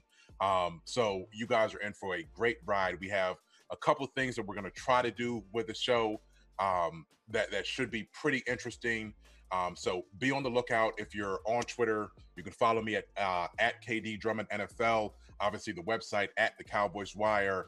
Uh, we're gonna have some stuff coming soon, and I actually have a non-sports related project that's getting ready to kick off in July as well that I've been working on. Um, so be on the lookout for that. I'm not ready to quite reveal what that is, but just a little bit of teaser. Um, to be on the lookout, I'll obviously talk about it when it, when it happens on Twitter. Uh, so you know, some some moves trying to be made. Um, but again, I'm proud of you guys in this show right here, man. This has Oh been a goodness. phenomenal. I've never ever been on anybody's podcast, video, chat, whatever, for two and a half hours, Straight. and it's and it's been nothing. Fire. It's straight been fire. nothing. Yeah. I mean, you know what I'm saying? It's just it's, it's been nothing, which speaks to you guys as hosts and the camaraderie and chemistry that you have that make it so easy to just sit here and talk like that. It's it's a wonderful show, man. Congrats to you guys on this. Thank you, man. That- Hey that's man, you give me chills, KD. We we every every every after every show, some uh, uh, somebody gives us like a good shout out like that. But so we're definitely gonna cut this. But I just want to, you know, behalf just for myself and maybe for the guys, man. That's just really you understand how much that really means to well me, and I'm sure it means to the Oh, guys absolutely. that. Um, I mean, because like I said, I've been following you for a long time. I've been following Patrick. Patrick's been on my couple of my shows, and I've looked up to you guys uh, for a very long time since I got into this business. Like you were one of the guys that I've been wanting to try to reach out to you because I just watched how you guys bring professionalism, but y'all funny as shit though. Yeah.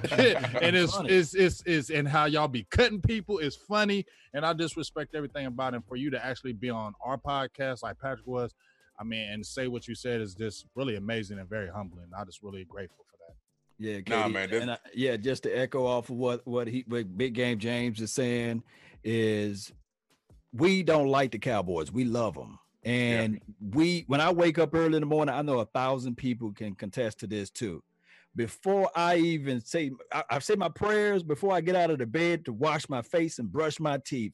I pull up Twitter, I pull up uh, uh, Google, Right. and I Right. check the Dallas Yeah. Cowboys information to see what's going on. I know some other people do the, the exact Oh, same yeah. thing, and it been many of times. KD Drummond, you know, Yeah. Mhm. KD, okay, Mhm. Cowboys Wire, KD. Uh, Man, Twitter, listen, KD It's getting posted it, on my Big Game Break James Out. Facebook Yeah. page. All your stuff be on there. All your Listen, stuff, all fam. my all your articles. When- all your stuff, man. when- For when me to- for me Cowboys- to get a chance to speak, yeah.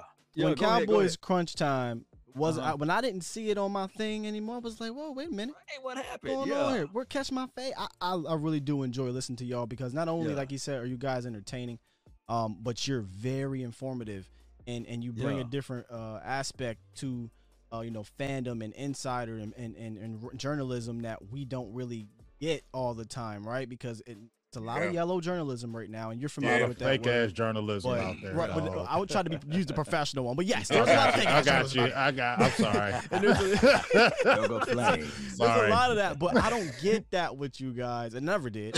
Um, Right. And we respect it a whole lot. So, and I like he said, this show and what we do. Mhm. I, I mean, I mean, speaking just like what James said, I watch from BTB and from listening to y'all. I'm like, man, this is what I want to do. How do I do it? And to You're hear your inspired. story, how it started, man, that's motivation. Because I, I was in the Yeah. same fan post. I you can go check. I got tons of fan posts in there. And I'm like, I just want somebody to be like, hey man, you want to come write for us? And then that's kind of how it really did start. But Yep. um, man, we appreciate everything you've done and Yeah. everything you're going to be doing and Yeah. being on this show. And Right. hopefully this ain't the last time because Nah, It- it- nah. No. Like Yeah. I say, man, we check y'all out, man. And for me to speak to you is just fantastic. And on top of that, I read y'all stuff and then I go read the DallasCowboys.com because I know it's going to be a little PC. but I know I'm going to get the good stuff from you guys. you know. Hey. And, and no, no shot at the Dallas.com. You know, Yeah, I mean they them, you they know, we they love they, have they have a lane got they have a lane that they have to operate in. You know what I'm saying? That- that's how. in. Hey, I don't give a hell. I was like, No, like, but look, but but but look. Spe- speaking of that, eh, I don't mean to, I don't mean to hold you guys on too long. no, you but ain't holding us. Nah, You know what I'm saying? good. late night hype. the the lane the lane that I'm afforded to be in, being on the blog side and not having access to the team. Um, you know, you know, real real story. The Cowboys don't allow bloggers to be part of their media scrums. They don't they don't Right. allow you to Yep. get press credentials and all that kind of stuff. You have to be with a major organization before you did that. So coming up the way that I did of being strictly on the fan side, um, but learning everything that I could about the game, about the draft, about the salary cap, and all of those sorts of things that I sat there and taught myself. Not, not taught myself. I had some great, great mentors that helped me out along the way. Um, but I did. I put the work in myself to to get myself in this position.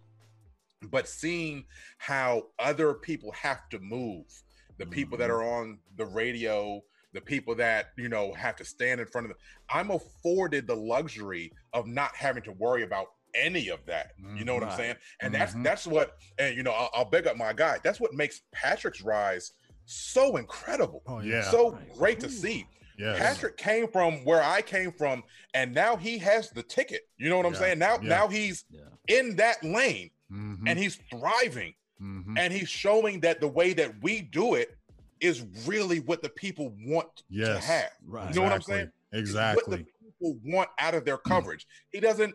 He, he, doesn't, you know, kowtown. He doesn't kiss anybody's ass or anything like that.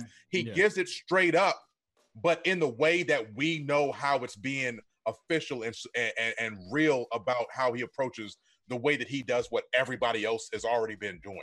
And it's it's a breath of fresh air. The media market is changing. Everything about the way that sports and news are covered is changing. And to see the lane that we can now create when Mm. not just we have control of our own product, but to do it in these ways. I'm, I'm you know, I like you said, I came from the fan pages. I run a site for USA Today Network. Patrick's with Wow. CBS Sports. Like, Motivation, man. bruh, you know what I'm saying? Like Mhm. Yeah. that that I'm so proud of us. And so when I tell you that I love what y'all are doing here, trust me that I'm speaking in that vein. I'm Mhm. speaking in that vein. Please keep doing what y'all are doing. Don't let this fall in any way, shape, or form. Keep doing this. Okay. sir. Got you.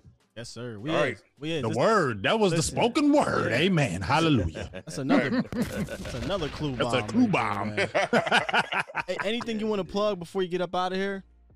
Nah, man. Like I said, just be on the lookout for this move that I'm about to make. That's uh, actually going to be outside of sports. I'm, I'm diving into something um, that's also close to my heart. Uh, nothing, not as close to the Cowboys. I mean, the Cowboys are kind of we we're we're not in a divorce. y'all separating. Y'all not right? We're, talking. we're, we're sleeping in we're sleeping in different beds until until Jerry Jones makes a statement. Like, so, Oh, oh, No, I see you what know- you did there. You know, I I told you got you. that We're- one. Ooh. you know uh, it, it's it's the last several years have been a little bit bumpy for my for the way that I normally show affection for for this organization. Um, Mhm. but I mean, we all came from the same place. I used to watch. I'm from DC. I used to watch the Cowboys on my mom's kitchen TV when they Mhm. played on the Baltimore stations. If you're in DC, you used to get the the fuzzy Baltimore stations on the TV, and so the Mhm. squiggly lines. I used to be like this trying to Yeah, make yeah. out Emmitt Smith. You know what I'm saying? So I go all the way back in this fandom, and I would love to see them rise again. But in the in the current climate that we're in, I would love to see them be leaders. The Cowboys organization is supposed to be leading the pack, and I Mhm. would really just love to see them do that on on this front, man. So um, hopefully we'll get some some of those moves, and, and I can return to being 100% committed. As you see behind me on my wall, I don't have anything Cowboys up. This is like the Yeah. first time in a long time that I haven't done that. Um, but I'm hoping that they give me a reason to restore that pride. It has nothing to do with their their performance on the field. I just I, I want Don't them. I want to see them be the yeah. I want I want I want them to be the leaders that they're supposed to be in this sport, um, in this world. You know what I'm saying? So um, hopefully it gets back to that. Yeah, hopefully it gets back to that. Um, and, and, and we can be proud of them, not just with what they do on the field, but who they are as an organization. So, you know, we'll see. We'll well see. We're hopeful. spoken. Well spoken. Unbelievable stuff. Y'all know the drill, right? If I don't press this button, we won't. You know, go. you hear that music, you know what the hell about to happen. Yeah. that means it's time to go, KD. and we ain't coming back. We all leaving. Oh no, we out for the night, fam. It's, We it's all a leaving. man. Hey, appreciate you guys, all the donations, all the new members, all the new subscribers. KD Yeah, we love Drummond, you. Cowboys Wire. Check him out on behalf of me, Silver Blue Nation, Law Nation. Y'all have a good night. We out. Peace. Salute.